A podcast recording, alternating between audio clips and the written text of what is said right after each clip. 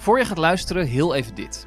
In de nieuwe podcast Veldheren neem ik, Jos de Groot, jou iedere donderdag mee voorbij de frontlijn in Oekraïne.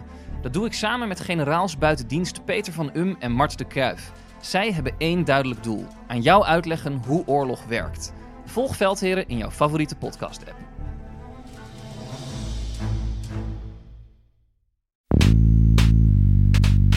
Toen ik vertrok, na vier spannende jaren in Kiev, en ik dus afscheid nam van eh, wat later mijn schoonfamilie is geworden. Toen eh, zei ik tegen hen van, ach, ik vind het eigenlijk maar saai om terug te gaan naar Nederland. En toen keek ze me aan, deze Isolde, en ze zei, saai, skutschne? Dajte meneer Kusocik twoje skutschnosti. Geef mij een stukje van die Hollandse saaiheid. En dat is voor mij altijd de kern geweest van het verlangen van het Oekraïense volk. Dit is Betrouwbare Bronnen met Jaap Jansen.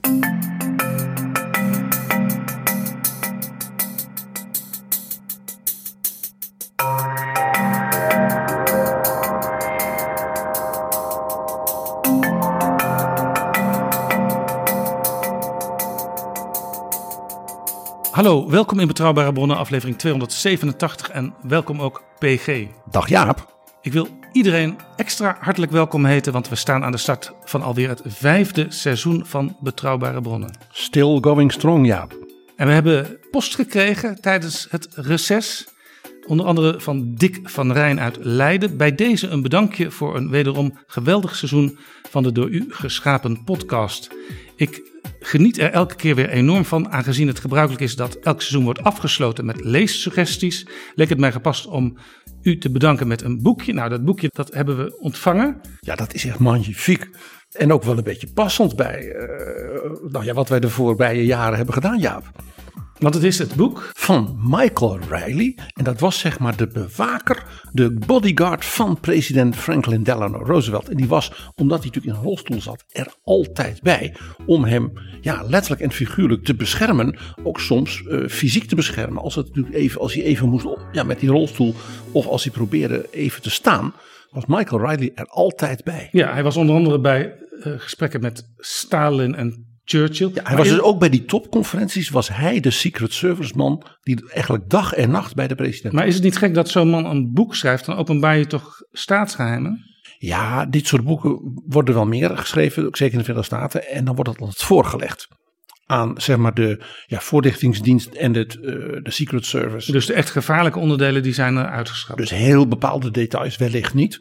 Ook presidenten, hè, als zij hun memoires schrijven, dan wordt dat altijd uh, gecheckt. Ja, dankjewel Dick van Rijn. Uh, je schrijft ook nog, ik luister bijna dagelijks naar een van de afleveringen tijdens het schoonmaken, de afwas en tijdens de reis naar het werk. Ik wens jullie een hele fijne vakantie. Nou, die hebben we inmiddels achter de rug. En ik kijk enorm uit naar het volgende seizoen. Dankjewel Dick. En dat seizoen, dat begint nu. En dan heten we ook nog even onze nieuwe vrienden van de show welkom. Mensen die met een donatie nog veel meer afleveringen van Betrouwbare Bronnen mogelijk maken. Het is een heel steljaap weer. Het is Melissa, het is JW, het is Boas. En er zijn ook nog een aantal mensen die een eenmalige donatie ja, hebben gedaan. Paul, Arno, AL, Lennart, Ludo en Egbert. Heel veel dank daarvoor. En wil jij ook ons helpen met een donatie? Ga dan naar vriendvandeshow.nl slash bb. Dit is Betrouwbare Bronnen. PG, aan het begin van het afgelopen politieke jaar hadden we heel veel plannen, maar één ontwikkeling hebben we niet voorzien. En dat was de inval van Rusland in Oekraïne. En die was voor ons aanleiding om meer dan we toch al deden aandacht te besteden aan Rusland, zijn geschiedenis en de actuele ontwikkelingen. En nu ook aan Oekraïne en de andere landen om Rusland heen. Jij en ik hadden niet kunnen voorspellen aan het begin van het vorige seizoen dat we een editie zouden doen over Kaliningrad. Nee, en ook niet een editie over Oekraïne als bakermat van de Russische cultuur.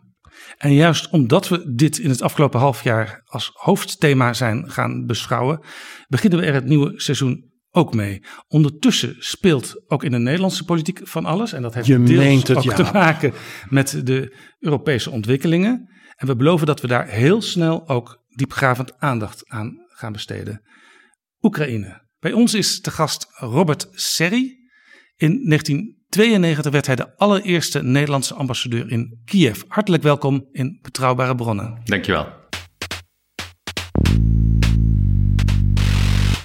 Robert Serri, u bent geboren in 1950 en u ging Russisch studeren omdat u als jongeling gefascineerd raakte door dat land. Hoe kwam dat?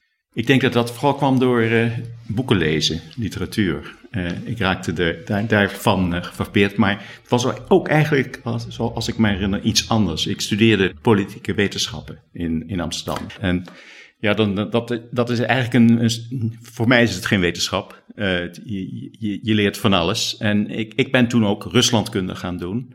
En ook Russisch de Russische taal. En toen vond ik die Russische taal zo mooi. En dan van het een komt het, komt het andere eigenlijk. waarom, waarom deed u Rusland kunde erbij. Ergens komt eh, het moment dat u denkt, dat ga ik erbij doen. Ja, ik, dat kan ik niet echt me goed herinneren waarom ik nou... Ik had misschien ook eh, China kunnen doen, inderdaad. Maar ik denk dat dat te maken had met, met het lezen van boeken. Van, gewoon van Dostoevsky, dat soort, de Russische literatuur... Die, die me toen echt ook al bekend was. En ook met de Koude Oorlog, want de, ja, de deuren gingen toen net een beetje Precies. open Precies, ik was geïnteresseerd.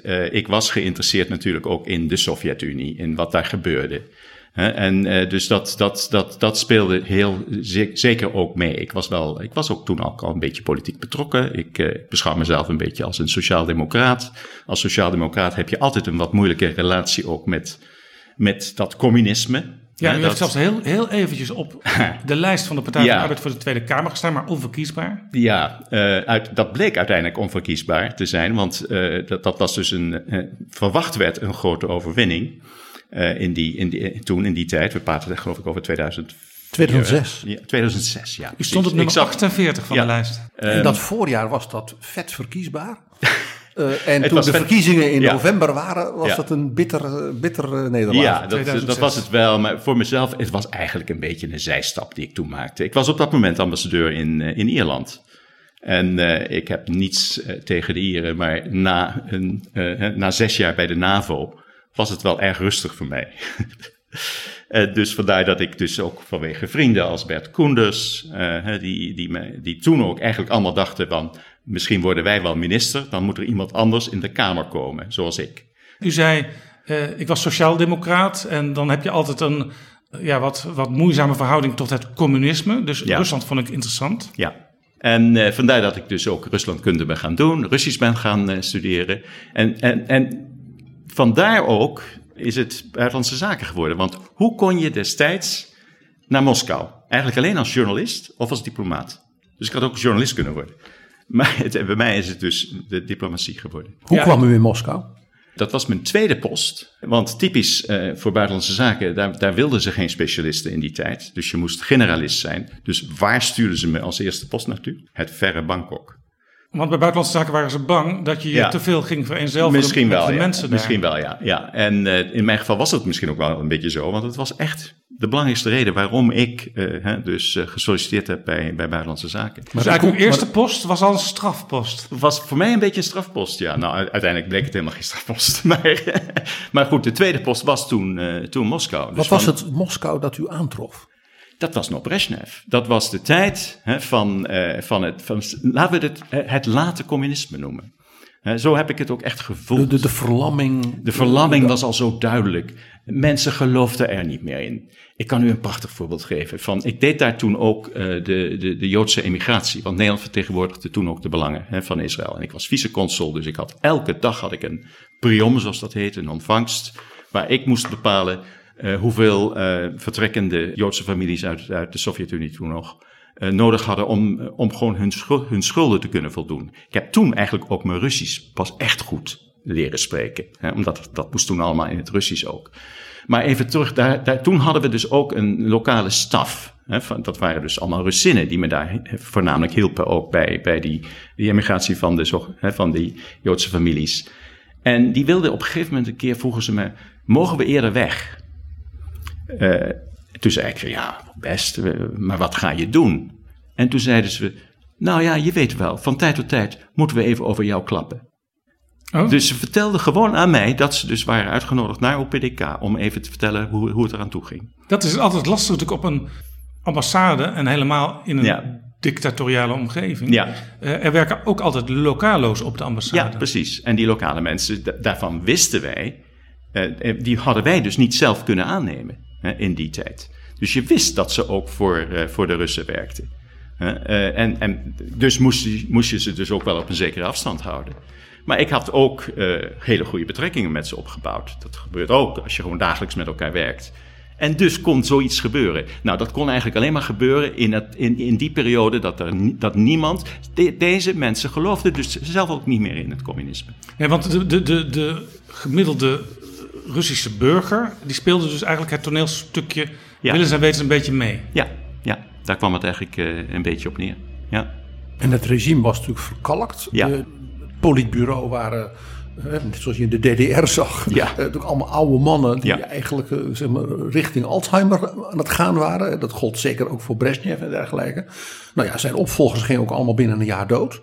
Ja. Eh, he- heeft u die fase ook Nee, nog nee, meegemaakt? nee, eh, u was daarvoor nog. Het was net daarvoor. Ik ben eh, vertrokken en een jaar later was Brezhnev overleden. En toen ging het dus eigenlijk heel hard. Hè? Hoewel me natuurlijk niet, ik niet zeg dat ik heb voorzien hoe het zou aflopen. Hè? Met, eh, met glasnost en perestroika en dan uiteindelijk de hele neergang van de Sovjet-Unie. Dat is eigenlijk het gekke, hè? want Ja. eh, dat zag je ook bij de inval in Oekraïne. Heeft eigenlijk vrijwel ook niemand voorzien. Nee. Eh, maar de situatie is, is tientallen jaren bevroren en op, opeens is het voorbij. Ja, ja, nou ja, dat is, dat is inderdaad zoals de geschiedenis zich vooral in, in die delen, eh, denk ik, voltrekt. Omdat je, eh, als je in, in een, een land hebt dat niet democratisch bestuurd wordt, dan, dan moet het eigenlijk wel zo aflopen hè, op een gegeven moment. Dat, en het moment kun je altijd heel moeilijk eh, voorspellen.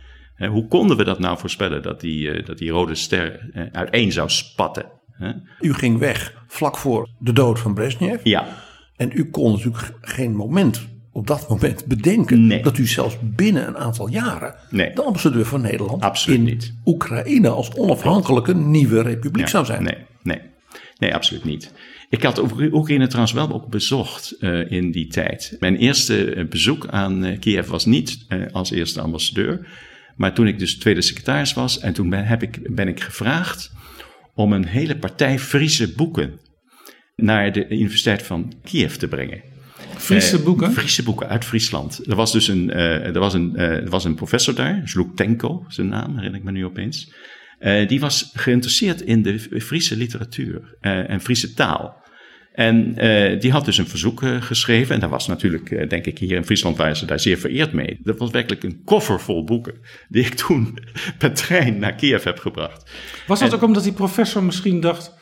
Friesland maakt deel uit van het grotere Nederland? Nee, nee, Oekraïne maakt deel uit van, het, nee, van de het was puur, puur taalkundig. Kijk, Het Fries is een hele mooie verbindingstaal tussen het Duits en het Engels. Eh, Het was onschuldig. Er waren geen politieke. Want ik heb later heb ik die uh, Zlutkenko ook nog gesproken. Maar toen ik daar dus naartoe ging. Toen eh, eh, herinner ik me nog, die boeken, die, eh, die- dat, heeft, dat heb ik dus na afloop pas gehoord. Hè. Ik ben dus naar die Rode Universiteit gegaan, gegaan in Kiev. Het is toevallig een heel, helemaal rood gebouw. Eh, ik werd daar ontvangen. Daar zat ongetwijfeld iemand van de KGB bij. Hè, want eh, daar had ik geen illusies over. Het was een vriendelijk gesprek en ik heb dus al die boeken gebracht. Later, toen ik als ambassadeur terugkwam, sprak ik dus weer met iemand anders eh, van de Universiteit van Kiev. En die vertelde me toen ook dat ze die boeken een maand lang niet eh, eh, gekregen hebben. Want het moest eerst door de KGB gecontroleerd worden wat, wat er eigenlijk allemaal in stond. Hoe, hoe de KGB dat heeft kunnen lezen, weet ik niet. Maar het duurde dus een maand kennelijk voordat ze die boeken pas kregen. Dat vond ik het, het leuke ook van het vak toen, dat je dat soort dingen ook kon doen. U werd de eerste Nederlandse ambassadeur in Oekraïne. En daar raakte u echt verknocht aan, aan dat land. Ja. Hoe is dat gekomen? Ten eerste had ik vanaf het begin eh, af aan het gevoel dat, het, dat Oekraïne een belangrijk nieuw land in Europa zou worden. Dat die Oekraïnse onafhankelijkheid hè, eh, een, eh, dus een, een, grote betekenis zou krijgen. Omdat Waarom? Ik, nou, om precies dezelfde reden als, als Poetin eigenlijk. Poetin heeft gezegd, zonder Oekraïne bestaat er geen Russisch wereldrijk meer. Nou, dat is niet in ons belang. En het is zeker ook niet in het Oekraïnse belang, zeg ik u. Hè, zoals ik de Oekraïners heb leren kennen. Hè, maar, eh, dus ik, ik besefte eigenlijk vanaf het eerste begin. U deelt de analyse van Vladimir Poetin. Nou, op dit punt wel, ja. Eh, kijk, als, eh, als, als Oekraïne weer zou terugkeren in de, in de Russische moederschoot, hè, dan, dan hebben we weer dat Russische wereldrijk. Zonder Oekraïne wordt dat veel moeilijker voor Rusland.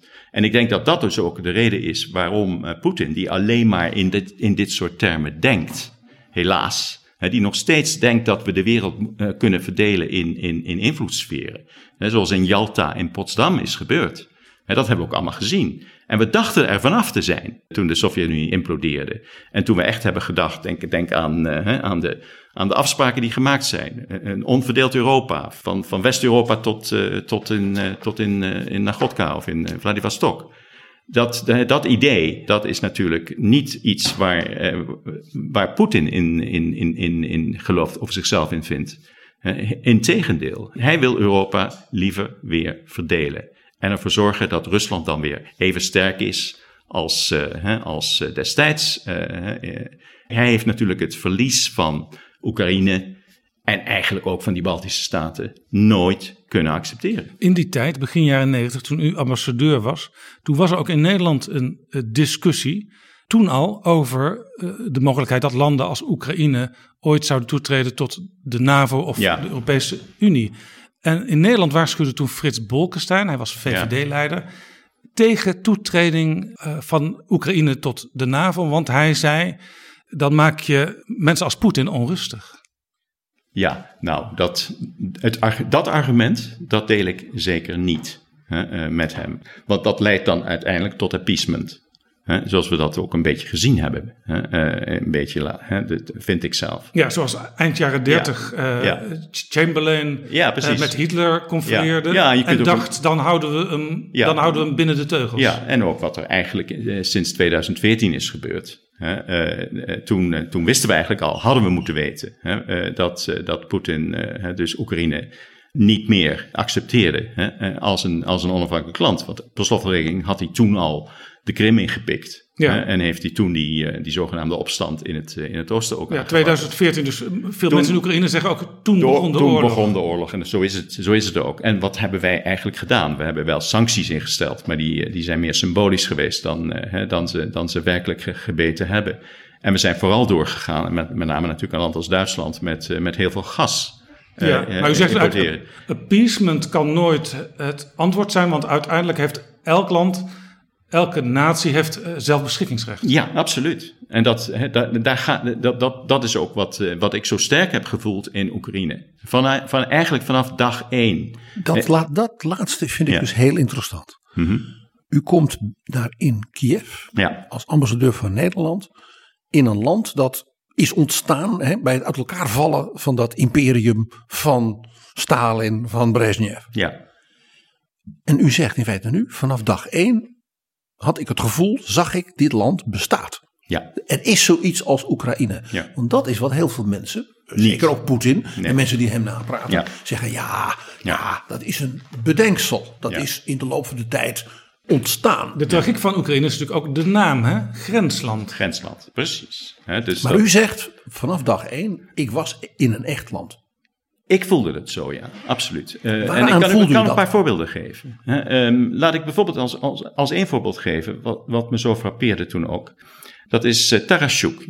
Hij is minister geweest van, eh, van Oekraïne. Hij was toen ik, toen ik er kwam, was hij vice-minister. Maar we kenden elkaar al uit onze gezamenlijke VN-tijd in New York in de tachtiger jaren. Ja, want Toen- u bent eh, lid geweest van de Nederlandse vertegenwoordiging ja, bij precies, de VN dat was in toen. New York. Ja, precies. Nou, hij was toen lid van eh, de Oekraïense delegatie. Want zoals u weet, Oekraïne had toen al de status van eh, lid van de VN. Dat had Stalin destijds bedongen. Hij wilde aanvankelijk dat alle 15 republieken eh, lid zouden worden van die, van die nieuwe VN. Uiteindelijk zijn dat er drie geworden. Ja, op zich een hele merkwaardige situatie. Ja, een hele merkwaardige situatie. Maar, dus dat is dan een, een diplomaat die, dus uit, die, die getraind is in Moskou ook, hè, deze Boris Tarashuk. En die heb ik dus toen eh, om, weer ontmoet. Ik, ik raakte bevriend met deze man. En ik heb dus toen, ook begrepen ook, hoe hij ook onmiddellijk die knop heeft omgezet. Daarvoor vertegenwoordigde hij eh, Oekraïne als eh, een socialistische republiek binnen de Sovjet-Unie. En zodra hij de kans kreeg om de bakens te verzetten, heeft hij dat, dat dus ook onmiddellijk gedaan. En hij waarschuwde me al tegen het Russische revanchisme. Hij was er toen al bang voor. Dat is opmerkelijk, want je wordt onafhankelijk en eh, mensen in de top van Oekraïne, die zijn al bang voor het moment dat daar weer een einde aan komt. Nou, niet bang, maar ze, ze, waren zich, ze realiseerden zich dat, hè, dat, die, dat die kans er altijd was. En dat is ook wat wij, denk ik, niet goed begrijpen hier in het, in het Westen. Waarom zijn de Belgische republieken en, en bijvoorbeeld ook Polen en al die andere landen, die zijn allemaal uiteindelijk hebben ze de kans gekregen om lid te worden van zowel uh, de Europese Unie als de NAVO. Dat wordt nou door Poetin altijd voorgesteld als de oostwaartse uitbreiding hè, van de NAVO en de EU. Nee, die landen zijn naar ons toegerold, omdat ze allemaal bang waren voor dat Russische revanchisme. Zij begrepen zo goed dat ze die dubbel paraplu nodig hebben voor hun veiligheid. En toen ik terugkwam van mijn, u weet dat ik een maand in, uh, in Kiev ben geweest, Ja, was het eerste, de eerste reflex die wij hadden toen we terugkwamen, het was laat, het was 's avonds. De ja u was afgelopen ja, juli. de hele maand juli, zeg Ja. maar. Hè, dat, ik, dat we in eh, Kiev zijn geweest. En toen we dus weer terugkwamen, eh, dus, en weer terug in Polen per trein. We kwamen eraan s'avonds, was de eerste reflex van avondklok. Want we hadden natuurlijk een maand lang onder de avondklok geleefd. Komen we wel tijd in ons hotel. Natuurlijk absurd, want het was niet meer nodig. Hè? Maar toen realiseerde ik me ook dat ik in een land eh, weer terug was. Dat van die vrijheid geniet dankzij deze ontwikkelingen. Dat ze nu lid zijn geworden van de NAVO en de EU. Niemand is daar nu bang hè, dat, eh, dat, dat Poetin nu ook eh, morgen Polen zal, zal, zal, zal binnenvallen. Het is het lot van Oekraïne als grensland, u hebt het al, al als grensland benoemd, geweest, dat zij die kans nooit gekregen hebben. Ze wilden het wel. Ze wilden dolgraag lid worden, met name van de Europese Unie. NAVO is altijd eh, een iets ander verhaal geweest. Ook voor mij, moet ik u zeggen. Want u noemde al Bolkestein. Ik was het dus niet eens met de reden die hij toen noemde. Maar ik had ook mijn aarzeling of Oekraïne wel lid moest worden van de NAVO. Dus als diplomaat en ook als Ja. eh, iemand minister van Buitenlandse Zaken is. En dan hou je altijd rekening toch met, met onderliggende Natuurlijk. sentimenten. Ja. Ook al spreek je dat niet uit. Kijk, het was voor mij in die tijd dus al, we praten dus nu over de eerste tien jaar. Kijk, er is een hele duidelijke césure ook aan te merken hè, in wat er gebeurd is. Kijk, in die eerste tien jaar, dus na de, de, het uiteenvallen van de, van de eh, Sovjet-Unie, toen geloofden we werkelijk dat we ook met Rusland dat, konden werken aan een eh, nieuw Europa. Een Europa zonder scheidslijnen. Ja, En dus een Europa waarin Oekraïne als het ware een soort natuurlijke ontwikkeling zou Ja, doormaken. Precies. Als nieuwe onafhankelijke republiek. Ja. Die uiteindelijk, net als Letland Ja, en Estland, ja en, maar ook bij de EU zou kunnen horen. Bij de zich EU kunnen ontwikkelen. zou kunnen horen. Bij de NAVO, eh, wat er toen gebeurde was, eh, en als dat goed was gegaan, dan was het misschien ook nu nog een mogelijke oplossing geweest voor, eh, voor, de, voor, voor zeg maar de, de veiligheid van Europa. In die tijd zijn er twee NAVO-raden opgericht. Eén met Rusland. de NAVO-Ruslandraad. De NAVO-Ruslandraad. En de andere met Oekraïne. Dus dat was parallel. Ze liepen parallel ook naar die NAVO toe. En die erkenden elkaar dus ook, die beide Ja. raden. Absoluut. Dat was geen, daar was ge- absoluut geen antagonisme tussen die. Dus je zag dat op dat moment de, de beide landen een beetje op een gelijk spoor zaten. Ja. Niet zozeer naar de NAVO toe als lid, maar wel om erbij te horen en, en een hele goede, eh, vriendschappelijke, nauwe relatie met de NAVO te onderhouden. Dat is goed gegaan, ja, eigenlijk tot Poetin. Ik was een keer bij de NAVO op bezoek in Brussel en toen stopte er een busje en daar stapten een aantal vrouwen uit in dikke bontjassen. Ja. En toen zei ehm, eh, mijn partner, die mij vertelde wat er aan de hand was, ja, dat is de Russische delegatie. Ja. Want ze hadden daar een Ja. permanente Ze hadden een vertegenwoordiger. permanente vertegenwoordiging. Dat parallele proces, dat positieve proces, hè, dat, dat, dat heb ik dus meegemaakt ook als ambassadeur. Toen is ook die Budapest-verklaring er gekomen. Waar, die ook, zoals u weet, is ondertekend door Rusland. Dat was dus eh, het, wat de Oekraïners verlangden in ruil voor het opgeven van de kernwapens. Want er stonden ook allemaal kernwapens op die bodem. Diezelfde Tarashuk die ik al noemde, heeft daar een hele belangrijke rol in Ja, gespeeld. ja, je kunt dus zeggen dat, dat Oekraïne een enorm offer heeft gebracht Ja. richting Rusland door het opgeven van de Ja, kernwapens. en ik herinner me ook dat er verzet was, met name in nationalistische kringen, toen al tegen dit besluit. Om, om, die, om die kernwapens zomaar eh, voor een fotje papier, want dat is het uiteindelijk toch wel gebleken, hè, op te geven. Ik geloof overigens niet dat de Oekraïners nou zoveel keuze hadden in die tijd. Want als ze het niet hadden gedaan, dan hadden ze geen hulp gekregen van, eh, van het Westen. Hè? Want ik heb, ik heb ook vele malen moeten demarcheren bij diezelfde Tarashuk. Om te zeggen dat ze er vanaf moesten. Hè? En dat ze zouden moeten meewerken. als je daar dus ook weer aan, eh, aan, aan terugdenkt, dan was dat dus de tijd waarbij het een inclusief proces was. Waarbij we allemaal nog geloofden dat, dat er inderdaad een nieuw Europa mogelijk was zonder die scheidslijnen. En dat geloof is natuurlijk nu helemaal Ja. weg. De gemiddelde diplomaat is niet gespeend van cynisme. Maar u, u, u huppelde toen door de straten van Kiev, bij wijze van spreken. Nou ja, ik huppelde. Eh, ik heb inderdaad die tijd als een fantastische tijd gevonden. Want ik, het was natuurlijk een pionierstijd. We zijn daar toen begonnen in een, eh, in een, in een prefab.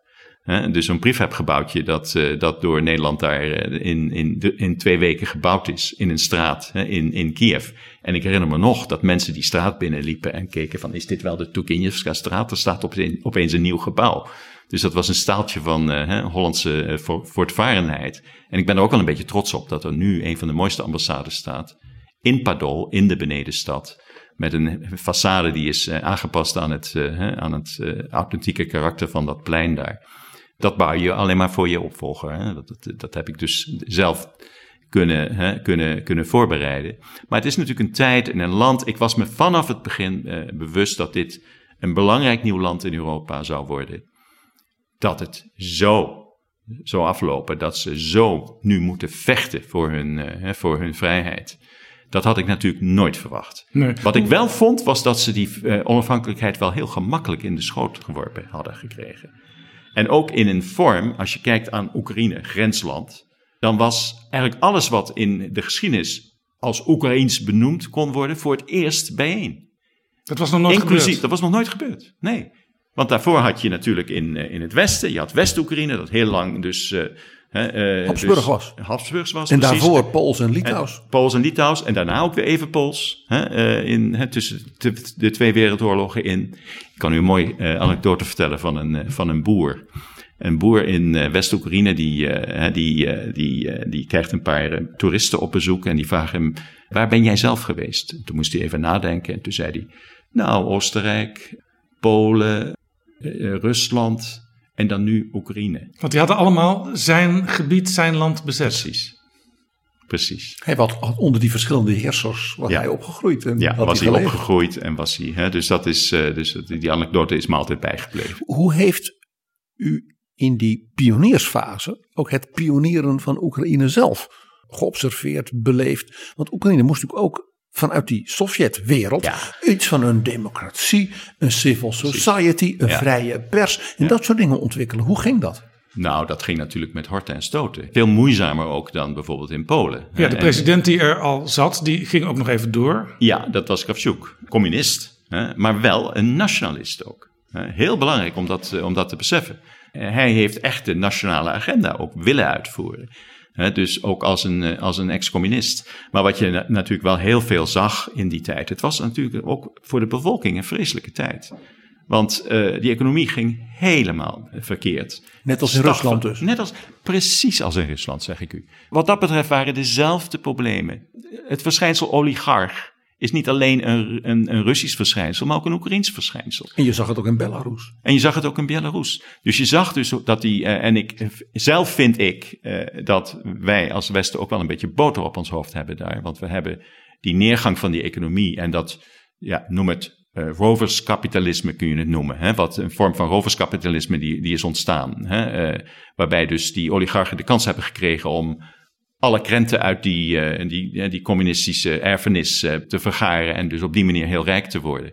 Maar dat, dat ging ten koste natuurlijk van de economie zelf en ten koste van heel veel mensen ook. Ja, dat is een groot die- verschil die met verarmd bijvoorbeeld, zijn. met bijvoorbeeld Polen. Ja, Polen is heel anders geweest. En waarom het nou zo pre- precies in Polen wel is gelukt en in Oekraïne en Rusland niet, dat is een ander verhaal. Ik weet niet of we daar nu op moeten Maar u ingaan. zegt eigenlijk, wij hadden Maar- als Westen, als, als Europa, als Nederland...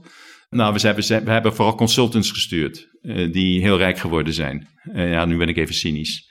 Eh, die, Dat gold dus ook in Kiev. Dat gold ook voor Kiev, absoluut, hetzelfde. En wat dat betreft waren dus die problemen ook echt, echt, echt wel vergelijkbaar. Maar er is één groot verschil. En dat is dat natuurlijk in Oekraïne mensen vrij wilden zijn. En in Rusland was dat zelf, diezelfde belevenis was er niet. In Rusland wa- was er al vanaf het begin, denk ik, ook het gevoel van loss of empire. juist het verlies van het wereldrijk. En dat mensen dus revanchistisch werden. Dat is de reden waarom we nu zo arm zijn. Is dat we niet meer een groot rijk zijn. Dat had je natuurlijk helemaal juist niet in Oekraïne. Maar het gekke is, u vertelde net dat in Rusland de mensen eigenlijk een toneelstukje met elkaar aan het spelen waren. Zo blij waren ze dus uiteindelijk niet met wat er gebeurde. Nou, ik denk in het begin wel. Kijk, in het begin was er eh, ook in Rusland hè, eh, de hoop eh, dat die Russische federatie een succes zou worden. Maar ja, Yeltsin heeft er natuurlijk ook een beetje een potje van gemaakt. Want hij liet die oligarchen hun gang gaan. Ja, hun gang gaan en het, het, het land verzwakte. Het is, bijna, het is bijna failliet gegaan. Trouwens, dat gold dus ook voor, voor, voor, voor Oekraïne. Maar in Oekraïne accepteerden ze het, want ze wilden hun vrijheid, koste wat het kost, behouden. Dat is het grote Dus de verschil. mensen in Oekraïne die hadden een soort gezamenlijk eh, ja, bonum commune, om maar zo te zeggen. Nou ja. Een gezamenlijk doel Ja, wat sterker was dan de ellende. Dat denk ik, ja. Ik, ik, ik voelde dat ook in mijn, wat uite- uiteindelijk mijn schoonfamilie is geworden. Eh, Ja, want u bent, een, eh, u bent uw vrouw Ja. tegengekomen. Ja, in- zij, in- zij, wa- zij was en is tolk. En ze tolkt nu ook bijvoorbeeld in, vooral in de NAVO en de EU en al. Dus die, dat is haar bijdrage nu aan, hè, aan Oekraïne. Dat ze dus als, eh, als Zelensky eh, spreekt voor de NAVO-raad of voor de. is zij, zij vaak de tolk die zijn speeches dan vertaalt. Ja, daarom, daarom was een van mijn eerste vragen. ook, Ja. U bent aan dat land verknocht geraakt, eh, Ja. zelfs in, in letterlijke zin. Ja, zeker. Dat is Maar zeker die, die, die schoonfamilie, dat, Ja. dat boeit mij natuurlijk als Nou ja, die luisteraar. schoonfamilie. Hoe, hoe- hoe- u, u komt daar binnen Ja. bij zo'n familie als Ja. diplomaat.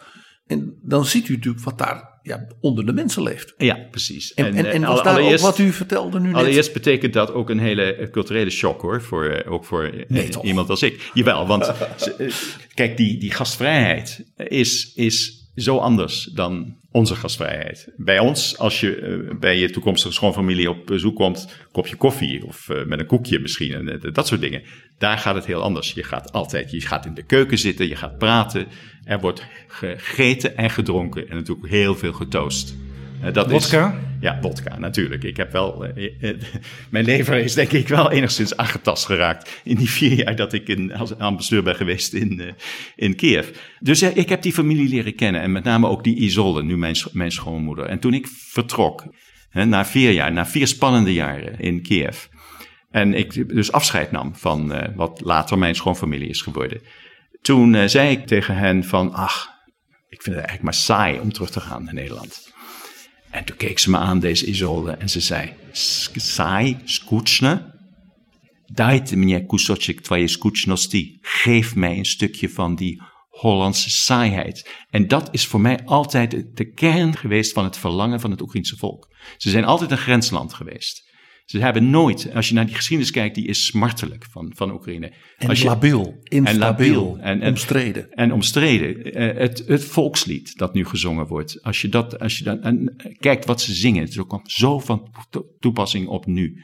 Maar wat die mensen ten- te- in het diepst van hun hart willen, is gewoon een normaal land worden, zoals wij, zonder corruptie. Hè, met een, eh, en, en ze weten dat als ze teruggaan naar Rusland, dat dat het einde van dat soort Ja. aspiraties is. Oekraïne zal overwinnen, eh, zingen Ja. ze in het volkslied. Ja, en de vijand eh, zal verdwijnen als dauw voor de ochtendzon. Eh, denk eens even aan wat er nu gebeurt. En wij, wij zijn bereid onze lichamen te offeren voor onze vrijheid, zingen ze in dat volkslied. Waar, waar maakte uw schoonfamilie zich in die dagen zorgen om?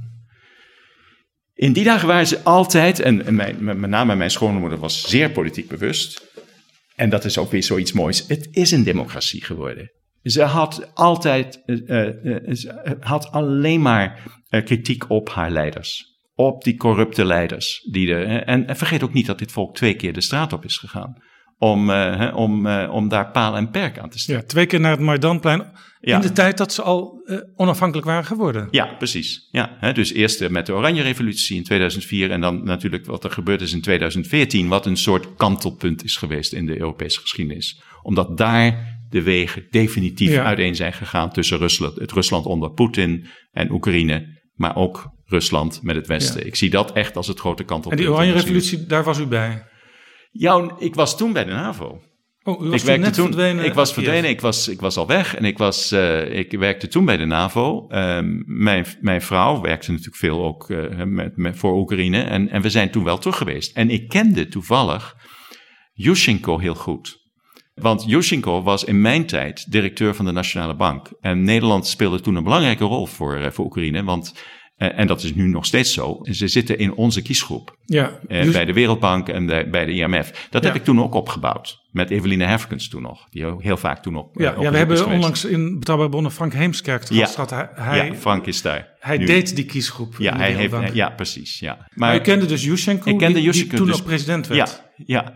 En ik wist ook, ook een beetje wat hij mij heeft gezegd over, eh, over, over Rusland. Alweer.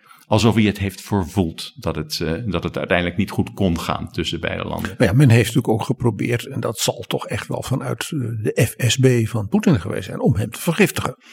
Toen hij Ja. kandidaat president was en dreigde te winnen. Het bewijs is nooit geleverd, maar eh, het is, ja zeker. Hè? Ik bedoel, het, het, het is zo, het is bijna standaard praktijk geworden voor, voor de FSB, als we zien wat er later is gebeurd. Maar die dioxinevergiftiging, en ik heb hem dus toen ook gezien met dat pokdalige gezicht dat hij, eh, dat hij gekregen heeft toen. En nog steeds een beetje heeft ook. Hij was een echte bankdirecteur, niet echt een leider. En dat heeft hij, dat, helaas is dat dus ook later gebleken toen hij president werd. Want eh, dat is helemaal verkeerd afgelopen uiteindelijk. Uiteindelijk is eh, Janukovic gewoon weer teruggekomen. Was dat ook het, het lastige van enerzijds die oligarchen die ineens op het toneel kwamen, maar anderzijds dat heel veel mensen toch opgeleid waren in het Sovjet-systeem, eh, waardoor Oekraïne niet echt meteen een nieuwe start kon maken. Nee, precies. Die, die, die, kijk, dat, dat is het grote verschil, denk ik, met landen als Polen en andere landen in, eh, in eh, Oost-Europa, die, die ook tot het Oostblok hebben behoord. Die erfenis van het Sovjetverleden was veel groter. Was echt veel groter. Eh, en dat gaat, begint met de economie. Dat, de Oekraïnse economie was helemaal afhankelijk van Rusland. Eh, en ook wel een beetje omgekeerd. In Oekraïne stonden de, de fabrieken waar, eh, waar ook de SS-20's werden Ja. geproduceerd en dat soort dingen. En Oekraïne als de graanschuur van Ja. Eh, de wereld zat ook gewoon in de vijfjarenplannen. Ja, zat in de vijfjarenplannen. Dus eh, daar, eh, het heeft ook een hele tijd geduurd voordat die, die Oekraïnse landbouw weer begon, begon te leven. Nu is het weer de graanschuur geworden. En, we weten nu hoe belangrijk Oekraïne is. En dat is nu een van de eerste deelakkoorden is nu dat, de, dat, dat die graanexport toch gelukkig weer op gang is gekomen dankzij de interventie van, van Turkije en de, en de VN. Maar eh, wat ik wel toen gezien heb, is dat het langzaam zou gaan. Ik zeg niet dat wij verkeerd hebben gehandeld als Europese Unie. Juist heel belangrijk dat we een, een beetje strenge leermeester zijn voor dat land. Ook nu, nu het land eindelijk dus die eh, kandidaatstatus eh, heeft gekregen voor de Europese Unie. Ja, want een van de dingen waar uw schoonmoeder over klaagde, eh, was die ellendige corruptie die ze overal zag. Ja. En dat wordt natuurlijk vanuit de Europese Unie ook gezegd. Ja, dat is een van de hoofdthema's waar jullie op zullen moeten leveren Ja. voordat jullie kunnen toetreden. Nee, absoluut. En dan moeten we ook na deze eh, oorlog. En uiteraard hoop ik hè, dat, eh, dat Oekraïne dit, eh, hè, dit zal, zal overleven. En dat er dan ook een perspectief ontstaat voor dit land om lid te worden van de Europese Unie. We weten dat dat niet snel zal gaan. Maar het is dan juist zo belangrijk hè, dat, dat dat proces dan inderdaad in, in gang wordt gezet.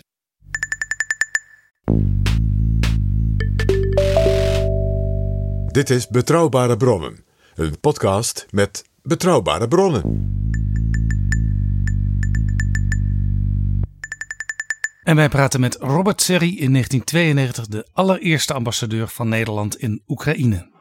Iets anders wat ik altijd ook gevoeld heb, is dat er te lang eh, een soort mist heeft gehangen rond Oekraïne. Eh, zeker ook in Nederland. Er was weinig belangstelling voor Oekraïne. Laten we dat ook even vaststellen. Eh, we zijn ook het land dat, dat eh, in een referendum gezegd heeft van nee, dat land moet helemaal niet bij, bij hoort niet bij Europa kennelijk, heeft geen, eh, geen pers- perspectief. Ja, we hebben het lid ook heel lang nog gehad over, ook minister van Buitenlandse Zaken, over de Oekraïne. En de Oekraïne, precies. Dat, nou, dus dat, dat, dat lidwoord, hè, dat zegt het dus alles. Hè, dat, is, dat heeft te maken ook met het eh, Russisch. Hè, waar Poetin spreekt ook nog steeds na Oekraïne. En dat geeft aan dat het een streek is. En hij zou moeten zeggen Woekraïne, in Oekraïne. De Veluwe. Ja, ja, ja, ja, precies. De Veluwe. Ja, precies. Precies Maar hetzelfde. die, corruptie, laten Ja. we nu omheen draaien, is natuurlijk, die is niet ontstaan bij, ik zal maar zeggen, de val van de muur. Die corruptie is in feite een echo van de Sovjet-economie. Exact, exact. Ja, dat is een hele goede manier om het eh, te stellen. En het is dus nog steeds niet mogelijk gebleken om daar werkelijk iets fundamenteels aan te doen in Oekraïne. Hoe komt dat?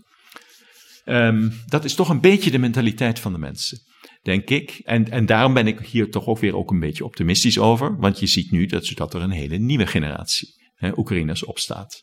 Jonge mensen, die gewoon eh, ook gewoon handel willen kunnen drijven, een bedrijf willen kunnen eh, opzetten. Eh, in het verleden was dat altijd zo dat als je zoiets de- deed, dan was een steekpenning, die werd verwacht.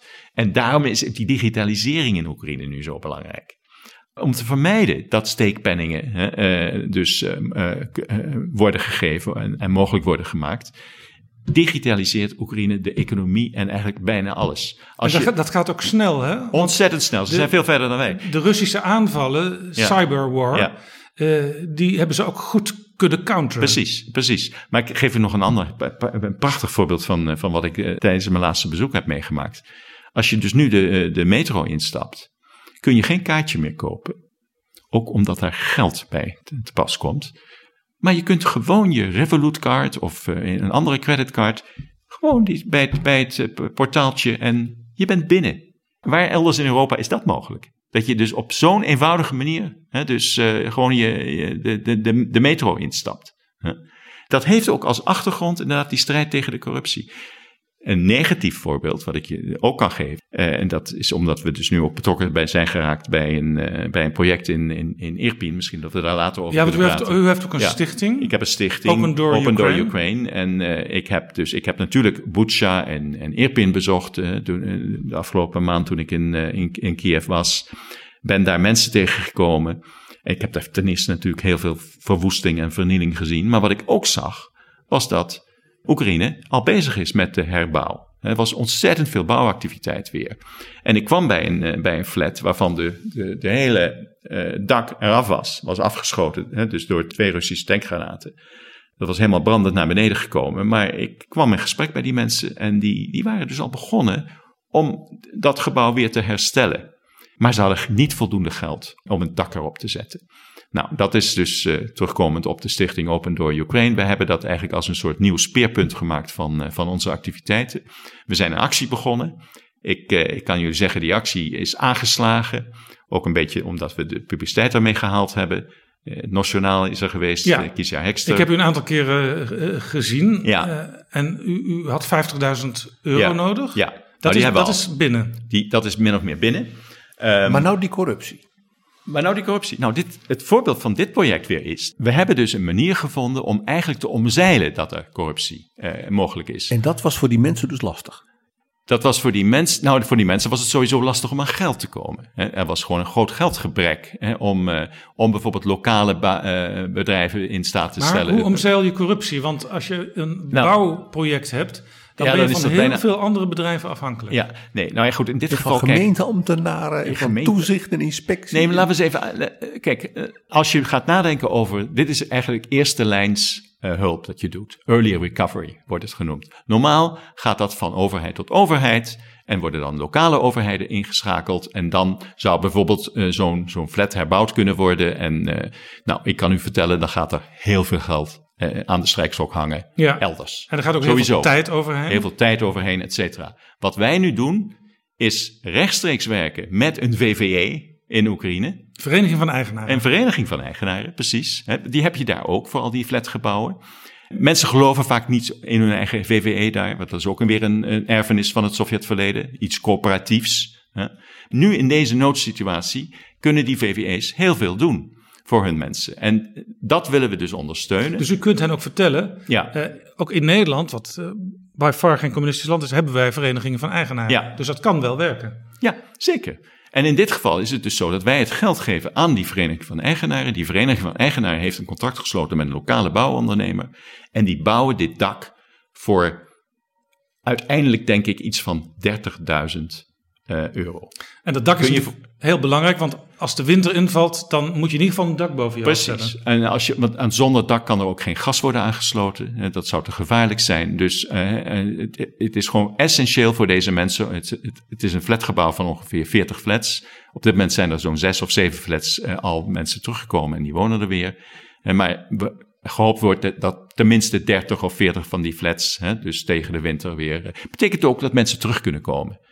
Dus je helpt ook in relatief veilige gebieden, help je dan ook om vluchtelingen eh, Ja. eh, aan te moedigen om weer terug te En keren. dit is dus eigenlijk ook een model, dit project, voor volgende projecten. Absoluut. Ik wil het dus. eh, ehm, eh, kijk, dit is een druppel op de groeiende plaat natuurlijk. als je één zo'n project doet. We zijn al bezig met twee of drie andere projecten. dat we zelf ook kunnen financieren. Maar ik ga ook naar de Nederlandse overheid stappen. En ik hoop dat ik een miljoen krijg. Als we een miljoen krijgen, dan kunnen we 10 tot 15 van dit soort projecten doen. En dan moet u extra voor- opletten op die strijkstokken.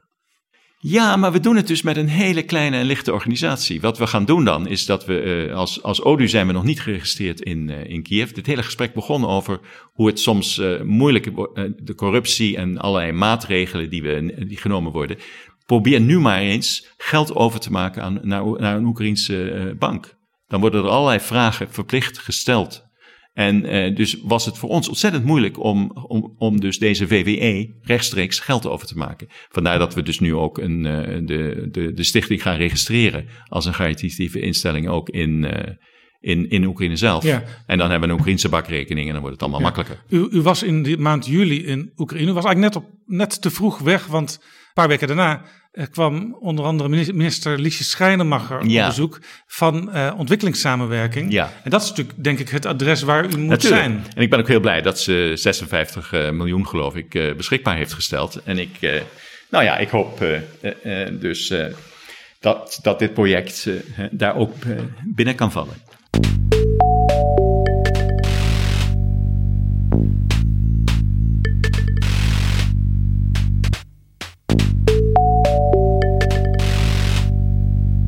Heeft u als eh, ambassadeur in die eerste jaren, eh, eh, ik zal maar zeggen, af en toe ook van, zoals men dat in, in het Azië van de 17e eeuw noemde, handen moeten wassen?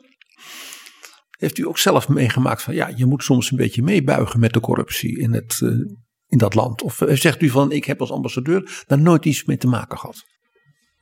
Een gesprek een met definitie- oligarchen, met, met, Ik- laat ik met ambtenaren waarvan u dacht, nou, Ik heb, ik, heb, ik heb wel gezegd dat we een hele mooie ambassade hebben staan in Padol. ja, Nou, die was er niet gekomen als ik niet ook twee zogenaamde PSO-projecten had beloofd aan de Padol-gemeente, zeg maar. Het is een subgemeente van, eh, van Kiev, hè, om, eh, om, om, om, om wat te kunnen doen. Hè, om dus eh, PSO-projecten, dat zijn economische projecten, daar worden dan bedrijven mee geholpen, hè, en dat soort dingen.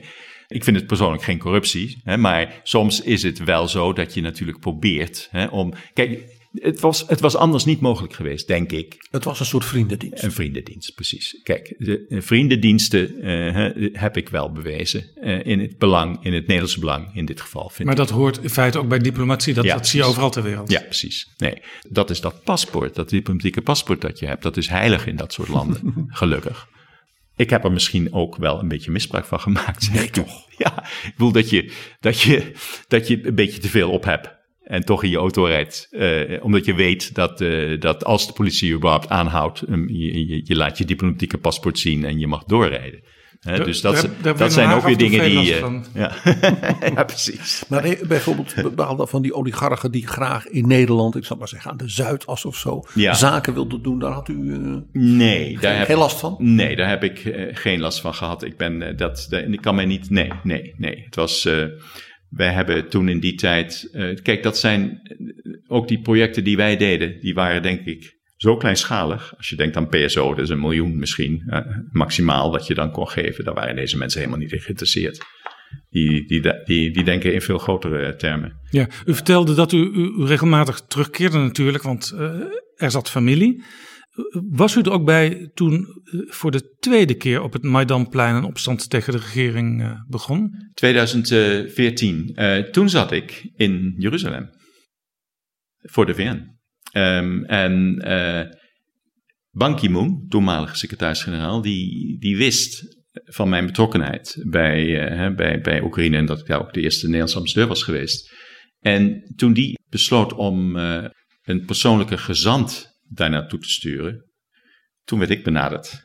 Dus, dus u werd van Jeruzalem naar Oekraïne Ja, gestuurd door Ban Ki-moon. eigenlijk te gek ook, alsof ik daar niet genoeg te doen had. Eh, maar eh, hij vroeg mij inderdaad van, eh, kun, je, kun jij voor mij naar, naar Kiev gaan?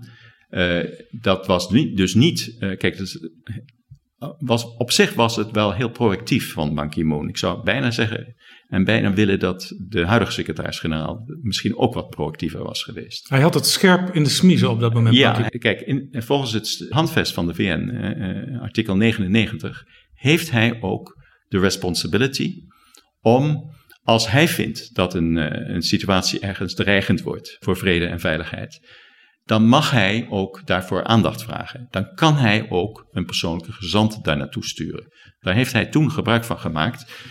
En toen al tegen de Russen in. Want de Russen wilden helemaal geen pottenkijkers hebben. eh, hè, en eh, die, die waren helemaal niet blij met, eh, met, met, met VN-bemoeienis. Dat heb ik toen ook heel Ja, snel gemerkt. Maar dit was dus een prerogatief van de secretaris-generaal Ja. van de Verenigde Naties om ook buiten de Veiligheidsraad om bijvoorbeeld u te sturen ja, naar Kiev. Ja, en toen ben ik dus naar Kiev gestuurd. En dat was dus de eerste keer, geloof ik, in december 2013. Eh, toen het eigenlijk al een keer mis was gegaan op het plein. eh, eh, maar nog niet zo mis als in januari toen bijna 80 of 90 mensen zijn doodgeschoten. Maar ik ben daar toen een paar keer geweest. Ja, het is een heel verhaal weer wat ik, wat ik u kan Nee, vertellen. maar wij zijn, vinden het interessant, want toen zag u dus ook Ja. weer mensen die u al kende uit uw ambassadeurstijd. Zeker, ja. Toen ik bijvoorbeeld Janukovic sprak, die ik persoonlijk nog niet kende op dat moment. Eh, toen was zijn eh, diplomatiek adviseur was iemand van het ministerie van Buitenlandse Zaken, die zich mij dus heel goed herinnerde als, eh, als ambassadeur. Ik heb dus toen van, een beetje van nabij meegemaakt hoe eigenlijk de internationale gemeenschap uiteindelijk gefaald heeft om, om, die, om die crisis dus beheersbaar te houden. Het sleutelwoord was de-escalatie. We wilden de-escaleren. Het was niet zo, zoals Poetin na afloop direct heeft gezegd, dat het Westen eh, achter de koep eh, zat. hè, eh, die, wa- waardoor Janukovic hè, moest vluchten naar, naar Rusland. Ik heb zelf dus ook gezien hoe de EU eigenlijk helemaal onvoorbereid was op deze crisis. Alweer Oekraïne, gaan ze nu alweer de straat op? Men begreep er aanvankelijk niet veel Nee. van. En men was eh, aan de ene kant teleurgesteld geraakt dat eh, Oekraïne dus eh, niet was ingegaan op, eh, eh, om, om dat akkoord, dat associatieakkoord te tekenen.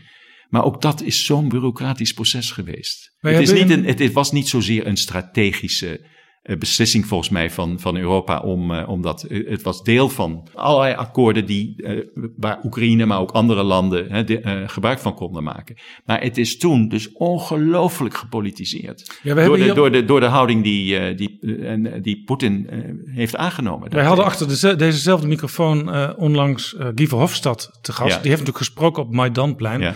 Er werd door sommigen in Europa wel gezegd, ja, eh, dan gooi je olie op het vuur. Sommigen hebben dat gedaan. Ik denk Frans Timmermans trouwens ook. Eh, die heeft daar ook op het eh, plein gestaan. Ja. Ik ben niet naar dat plein gegaan. Dat kon ik natuurlijk ook niet als uh, VN. Nee, want u was waarnemer natuurlijk. Ja, als, eh, ik was daar alleen maar om te deescaleren. U kon niet op het podium gaan Ik was, ik was gevraagd eh, om voor de VN mee te werken aan een, een, een de-escalatie juist van die crisis. Er waren toen eh, heel veel, al heel veel eh, van die demonstranten opgepakt. Eh, eh, die werden eh, ook eh, slecht behandeld. Dat was ook eh, al, al bekend. Maar misschien even dan toch, Ja. eh, hoe keek u naar mensen die wel het podium op gingen? Want de demonstranten stonden daar te wapperen met, met onze vlag, de E Ja, Europese precies. vlag. Ja, ja. Nee, maar dat is dus ook, dat heb ik eigenlijk al, denk ik, een beetje uitgelegd. Toen we spraken over mijn, eh, mijn schoonmoeder. Dat zit in de Oekraïners. Ze willen bij Europa horen. Dus Vandaar die Die, vlag staat voor die verlangde saaiheid. Precies, voor die schoonmoeder verlangde was saaiheid. blij Exact. waarschijnlijk met, met alles wat daar gebeurde. Natuurlijk, die is, naar, die, is, die is elke dag daar naartoe gegaan om eten te brengen.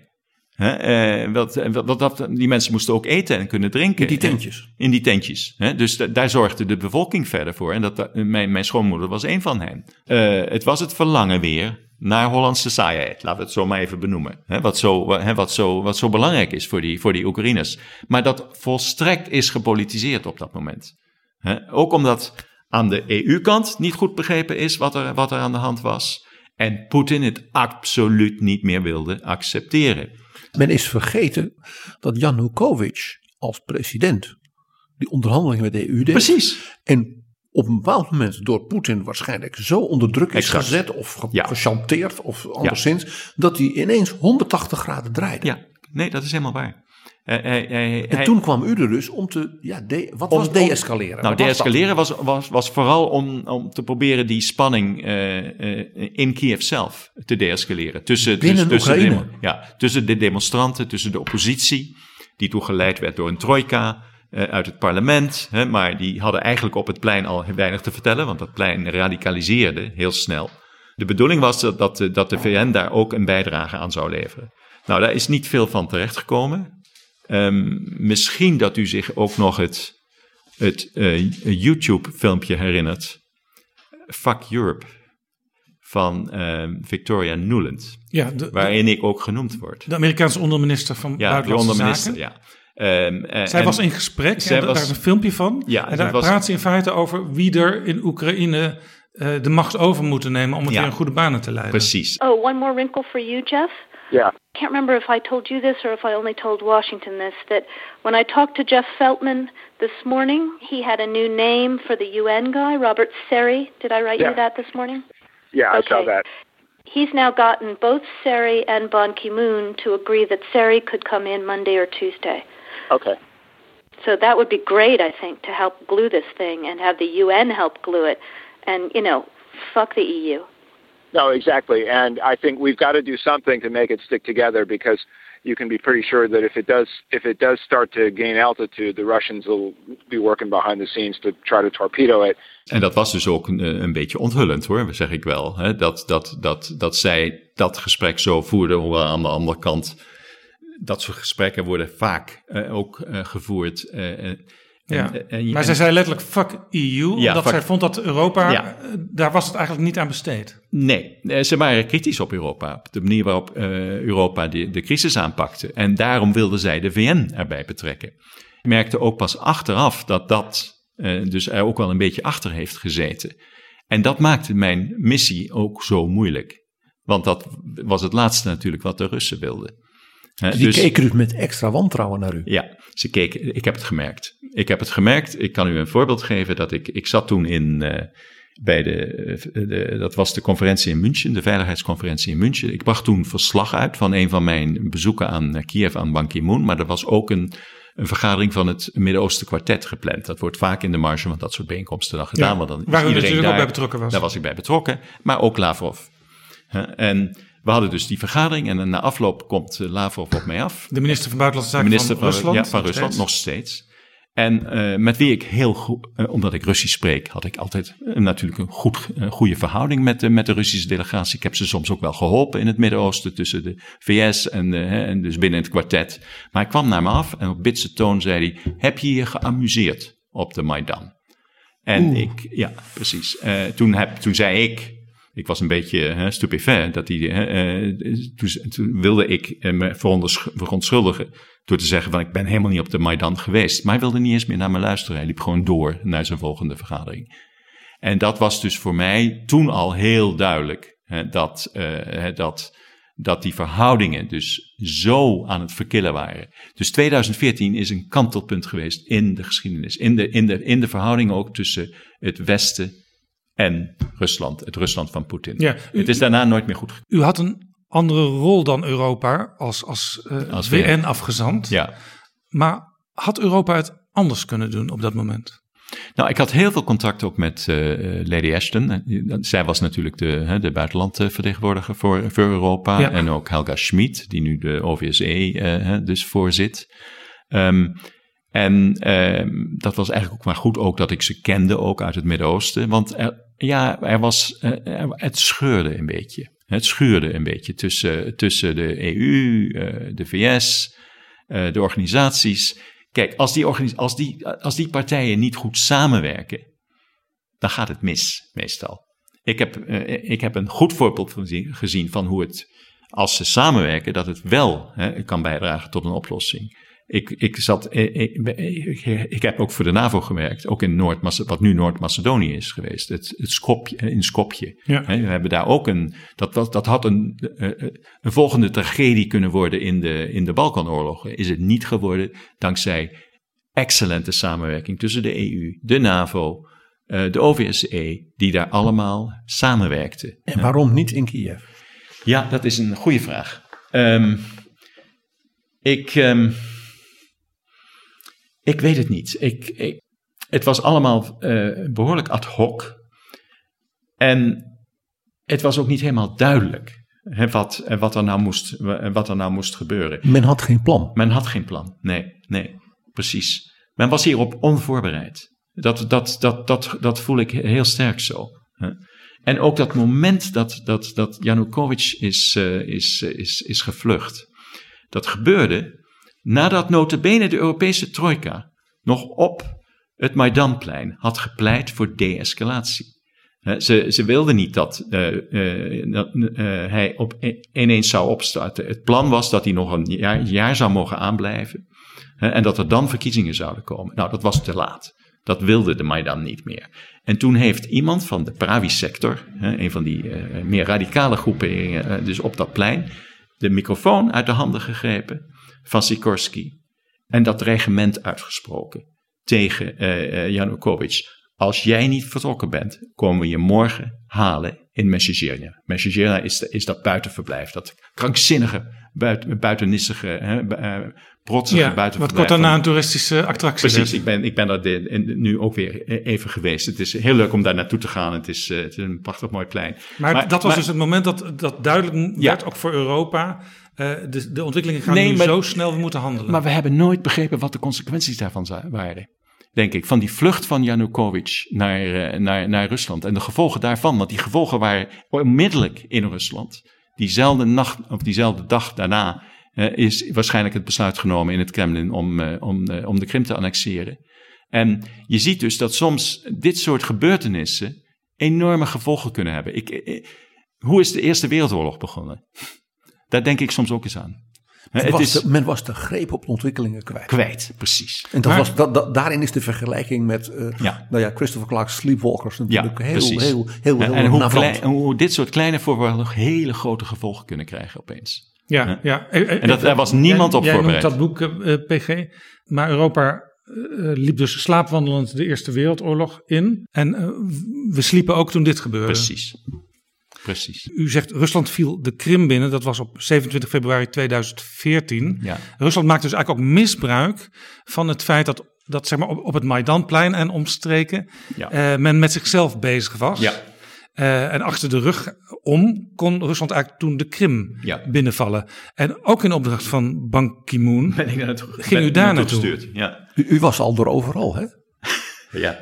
Nou ja, het was het. 2014 is een krankzinnig jaar voor mij geweest, want eh, dat was dus eh, dit. En ik ben dus toen ook naar de Krim gestuurd en ben daar door die groene mannetjes van, eh, van, van Poetin, want die waren er toen, toen al. Ik Ja. was er trouwens niet alleen. Hè. Ik Zeg maar militairen zonder embleem. is militairen zonder embleem. En toen ik dus van een, van een gesprek op het, eh, het, eh, het hoofdkwartier van de marine, van, eh, van de Oekraïnse marine, terug dus naar buiten stapte, werd ik aangehouden en wilden ze me direct deporteren naar het vliegveld. U was daar als VN-afgezant Ja. niet welkom. Niet, niet meer duidelijk, dat was dus, maar ik vroeg natuurlijk ook wie zij waren, et cetera. Dat is een heel verhaal. Hè? Maar ik, ik ben uiteindelijk ben ik eh, terechtgekomen in een café. Ja, ja daar, zijn, daar zijn ook beelden van. Ja. Kunnen we wel even ook iets van geluid van laten horen. Ah, Want u vlucht een, een café binnen ja, waar het rustig is. ja. Maar binnen de kortste keren eh, staan daar op de ramen eh, mensen u werd te belegerd. bonzen die boos zijn op u dat u daar zit. Ja, een zogenaamd spontane demonstratie eh, van mensen, vooral oudere mensen, die allemaal riepen: Krim, nash, Krim, Rassia.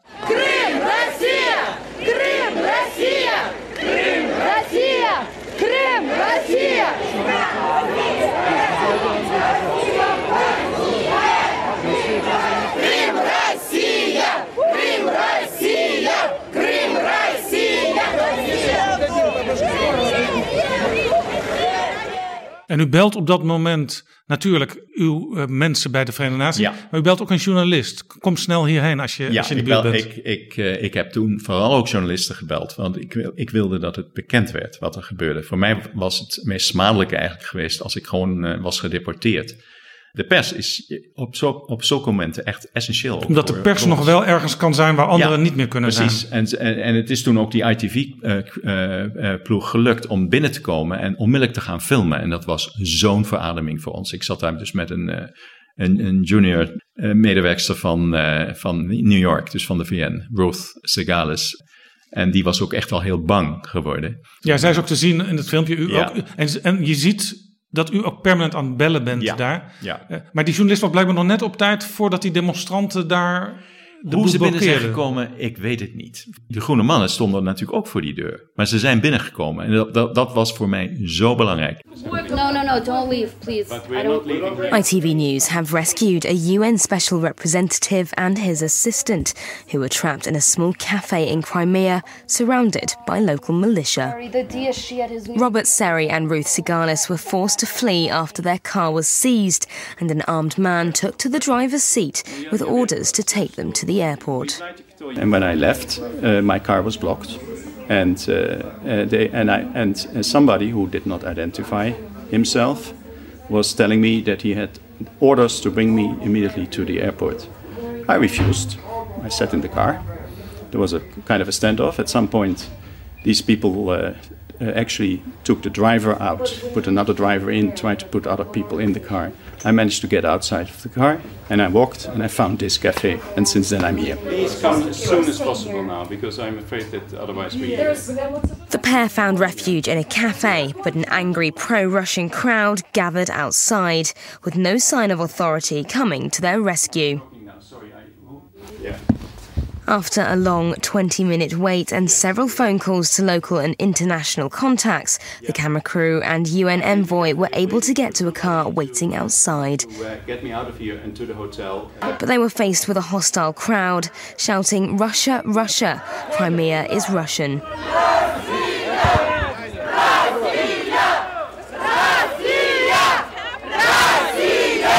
Tensions are rapidly escalating in the region as pro Russia mobs grow more powerful and police presence is barely felt. Toen heb ik zelf ook het besluit genomen. Het is nu wel welletjes geweest. Ik, ik ga meewerken aan, eh, aan, een, eh, aan een vrijgeleide naar het, eh, naar Ja. het vliegveld. Ik U, wist- ik u moest eigenlijk ik- conclusie trekken. Wij Ja. als Verenigde Naties kunnen hier nu niks nee, niks meer doen. Nee. En het, de OVSE was er trouwens ook met een delegatie. En die is toen twaalf uur later ook vertrokken. Moesten ook weg. Dus het was niet alleen de VN, maar ook de OVSE die toen dus uit, het, uit, uit de Krim is gezet. Ja. Omdat we pottenkijkers waren natuurlijk. Maar daarom wilde ik ook die aandacht. En ik heb ook even die wereldaandacht gekregen. Wat er daar gebeurde. Dat heb ik dus toen ook, ook heel duidelijk kunnen zeggen. Want daarmee werd het natuurlijk ook zichtbaar, Ja, precies. letterlijk, met, Ja. met de ramen van het café, Ja. dat hier sprake was van een gewelddadige, eh, ja, bij een soort maffia-operatie. Eh, waar, waar, Ja. waar, waar, waar dus de, de mensen in de Krim het slachtoffer van waren. Ja, ja. nou ja, maffia operatie. Kijk, je moet, ik, ik was me ook wel bewust hoe eh, op de Krim eh, daar toch ook wel eh, een Russische meerderheid is, die, eh, die natuurlijk al heel ontvankelijk was voor de propaganda uit Rusland. Ja, ja dat was dus eigenlijk een, een spagaat. De Krim was van Oekraïne. Dat, Ja. dat was bij de onafhankelijkheid zo geregeld. Ja, Maar de, de, de cultuur, zou je kunnen zeggen, was misschien meer Russisch op de Krim. moeten we erg mee oppassen. En ik kijk ook even naar, naar u als historicus. Hè, eh, de Krim is eigenlijk van iedereen, vind ik, als je naar de geschiedenis kijkt. Ja, want dat er zijn natuurlijk zoveel. zeer, zeer Precies. multicultureel. Zo multicultureel. En laten we vooral ook niet vergeten het lot van de Krim-Tataren. Die Krim-Tataren die eh, door, eh, door Stalin in 1943 massaal zijn gedeporteerd, omdat ze net, als, net zoals ook in West-Oekraïne is gebeurd, er wat collaboratie is geweest van Krim-Tataren met de nazi's toen ze daar binnenkwamen. Puur omdat ze dachten, Slechter dan onder Stalin kan het niet zijn. precies, precies, dat was het. Hè? En Maar Stalin heeft heel veel van die mi- minderheidsvolkeren, ook in de Caucasus, gewoon uit pure argwaan, om een Precies. groot woord te gebruiken. Ja. Eh, dus nou ja, in Kazachstan en Turkmenistan en Oezbekistan, daar Ja. is de helft Ja. van de bevolking, de helft van de mensen kwam gewoon om. Ja, precies. En die zijn dan onder, onder Khrushchev, later mochten ze dan weer ja. min of meer terug, maar ook niet Min of allemaal. meer, ja. Maar ze zijn massaal teruggekomen na- natuurlijk onder, onder Gorbachev. Ja. Onder de glasnost en de perestroika. En ook daarna, toen Oekraïne onafhankelijk werd. En wat een, eh, wat, wat een noodlottig ontwikkeling alweer voor die Krim-Tataren. Wat, wat, wat- er in te- 2014 is gebeurd. Want nu is Rusland weer terug. Een imperiaal Rusland. is Met weer diezelfde terug. argwaan. Met diezelfde argwaan. Ja, eigenlijk zegt u dus eh, met uw schoonmoeder in gedachten. Als er ergens behoefte is aan Hollandse rust, rustigheid en eh, degelijkheid en regelmaat, dan is het op de Krim. Zeker. Ook op de Krim, jazeker. Ja, ja. En je ziet dat, dat die Krim nu ook een, uh, hè, dus uh, als we zien, uh, even kijken naar wat er nu gebeurt. Hè, dus dan zie je dus ook dat het, het, het Oekraïnse leger begonnen is met, met aanvallen, denk ik, op de Krim, hoewel ze dat niet echt zo zeggen.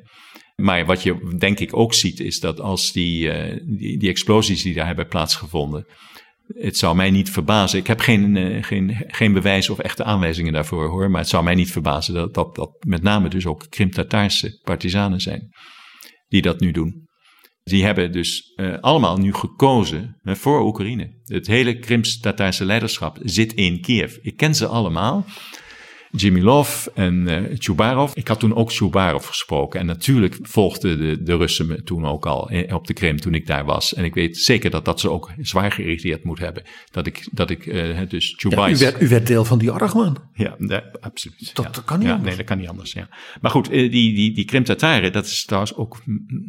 Ja, wil ik toch graag ook even nog met jullie delen. Toen ik dus terugkwam als eerste ambassadeur, ook voor de eerste keer naar de Krim toen zag ik dus ook dat dus die niet alleen de Krim-Tataren dus gedeporteerd waren, maar alles was kapot gemaakt. De cultuur, er waren geen boeken meer, er was geen bibliotheek meer, et cetera. En toen heb ik een Matra-project. Matra was, dat, dat is een, het bestaat nog geloof van het ministerie van Buitenlandse van het ministerie Zaken. van Buitenlandse Zaken. Dat, dat, dat beoogt gewoon om pluriformiteit uh, te, te bevorderen. En je kunt heel veel met die Matra-projecten. Het was voor mij een fantastisch instrument. In, ja, het is, die was ook bedoeld voor landen die nog niet snel uh, bijvoorbeeld tot de EU of ja, de NAVO zouden kunnen toetreden. Ja. Toch al te helpen op allerlei manieren. Ja, exact. Nou, we hebben toen een, zijn toen een project opgestart om een uh, bibliotheek weer op te bouwen in, uh, in Simferopol voor die Krim-Tataren. En ook alle boeken weer te herdrukken. Want er was dus geen boek meer, geen Krim-Tataars boek meer op de Krim. Die, de, de, de originele daarvan lagen in Russische bibliotheken in Moskou en Sint-Petersburg. En die hebben we dus uh, teruggevonden en hebben dus uh, gekopieerd. En, daar, en nu is er dus weer een Krim-Tataarse bibliotheek. Prachtig. op de Krim. Maar dat is ook een voorbeeld dus van, van in feite cultuurvernietiging. En dat kan alleen in een, natuurlijk een verschrikkelijke dictatuur als natuurlijk onder Stalin het geval ja, was. Ja. En in zekere zin zie je dat aspect ook nu weer helaas. opdoemen. Ja, helaas. Absoluut.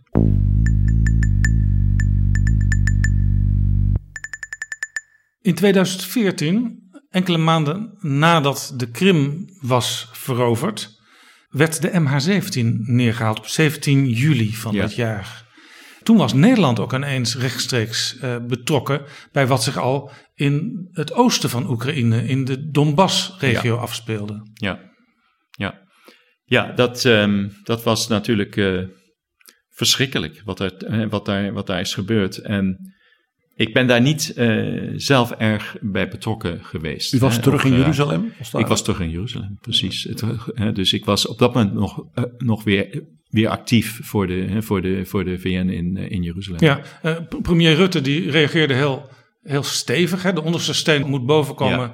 Uh, en er werden ook internationaal sancties tegen Moskou ingesteld. Nieuwe sancties, ja. Maar na een paar jaar werd er alweer gediscussieerd, onder andere in Frankrijk, in Duitsland. Ja, kunnen we die sancties niet verminderen? Want we moeten toch eigenlijk weer een beetje op normaal niveau met, met Moskou komen.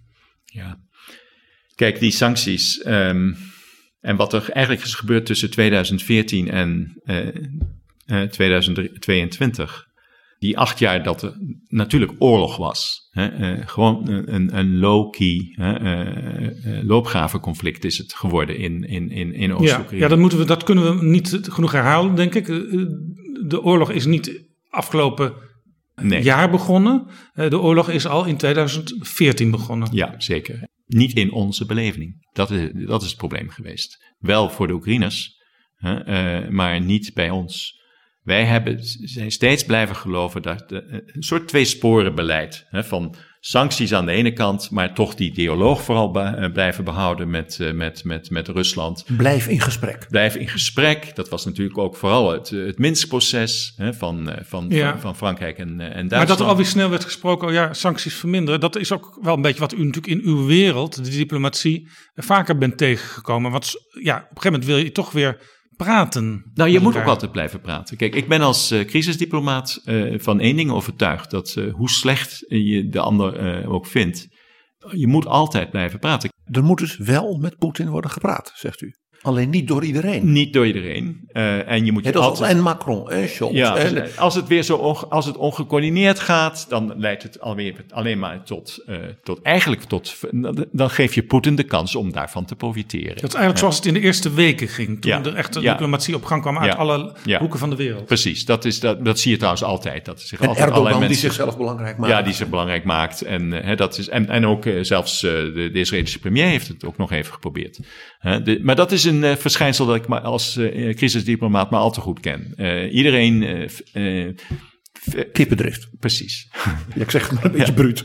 Dat is het een beetje, maar soms ook belangen. Dat, je, dat, dat, je, dat, dat het eh, belangrijk voor je kan zijn dat je, dat je zo'n rol speelt. Ja, u heeft trouwens in de tussentijd nog even, was in 2018 een rapport geschreven samen met onder andere Bert Koenders onder de titel Blauwhelmen in Donbass? Ja. Vraagteken.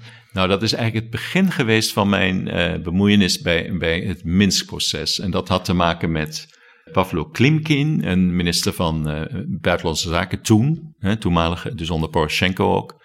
En die had mij benaderd, eh, omdat hij wist van mijn VN-betrokkenheid, van kun je ons niet adviseren hoe we de VN het beste kunnen betrekken bij, bij de Donbass. Want de Oekraïners begrepen heel goed dat de OVSE eigenlijk gewoon te zwak was. En met name die SMM-missie, die Special Monitoring Mis- Mission. Ja, om het even cru voor te stellen, hè, want eh, ik, ik neem het ook de missie zelf vaak niet, moet je het niet de missie zelf kwalijk nemen. Het hangt altijd af van het mandaat en van de mogelijkheden die je hebt. Maar als je alleen maar kunt monitoren en niet kunt verifiëren, eh, niet partijen kunt aanspreken op eh, schendingen van, hè, van wat is afgesproken, dan heeft zo'n missie eigenlijk weinig zin. En dat was dus eigenlijk het geval, acht jaar lang met, met de SMM. Maar er zijn pogingen geweest om daar wat aan te doen. Nou, u, noemt dat rapport, hè, waar, da- daar is mijn bemoeienis toen mee begonnen. Toen was het ook even de gedachte dat de VN erbij betrokken zou worden. Zelfs de Russen hadden in de, in de Veiligheidsraad een, een, een ontwerpresolutie ingediend om VN, eh, een, een kleine VN-macht te sturen om die waarnemers te beschermen. De Russen dachten waarschijnlijk, eh, dan bevriest het en Precies. dan uiteindelijk komen wij ermee weg. Ja, dat is, eh, en dat was precies de reden waarom de eh, Oekraïners er niet aan wilden. Want die wilden geen bevriezing van Die zagen de bui al hangen. Ja, precies. Die dachten van, dan wordt het Cyprus. Hè, eh, dus die waren eigenlijk helemaal niet. Hè, dus de Cyprus, eh, u, weet hoe lang daar ook al een VN-actie, dus een VN-buffermacht ja, het is. Griekse deel en het Turkse Ja, deel. precies. hè. Dus de- die wilden dat toen niet aan. En, maar die wilden wel eh, meewerken aan een eh, oplossing van het conflict. En dat is dat rapport geweest. En later ben ik dus daarmee verder gegaan. En is het ook gekomen tot een, een eh, dialoog tussen eh, Russische en Oekraïnse experts. Maar dat heb ik gedaan voor het European Institute eh, Ja. of Peace in Brussel. We hadden het net over Europa dat, dat slaapwandelde. Ja. Was dat ook het geval op 24 februari toen Rusland binnenviel? De Amerikanen die waarschuwden al, Ja. maar vanuit Europa werd gezegd...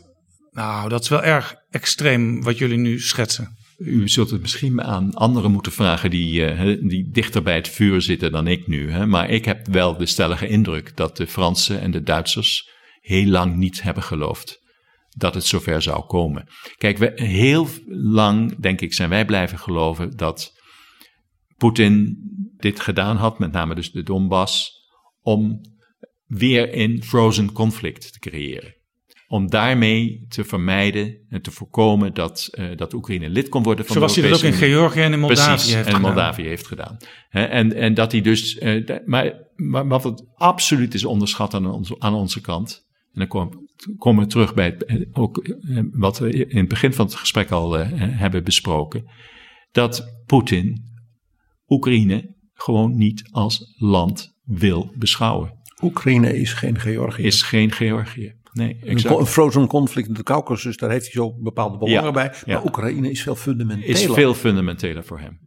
Omdat hij nou eenmaal die, die, die, die, die, die, eh, die, die droom heeft, hè, van, die imperiale droom heeft, dat hij de he- nieuwe heerser in het Kremlin is die dat Russische wereldrijk zal herstellen. En daar heeft hij Oekraïne bij nodig. Hoe groot was de schok voor u persoonlijk? Want u eh, leidde in die tijd ook eh, gesprekken Ja. Tussen eh, Ja. Russische en Oekraïnse deskundigen. Die Ja, ik noemde het al even, ja. on speaking level met elkaar waren. Ja, die inderdaad op speaking level met elkaar waren. Dus het kan wel.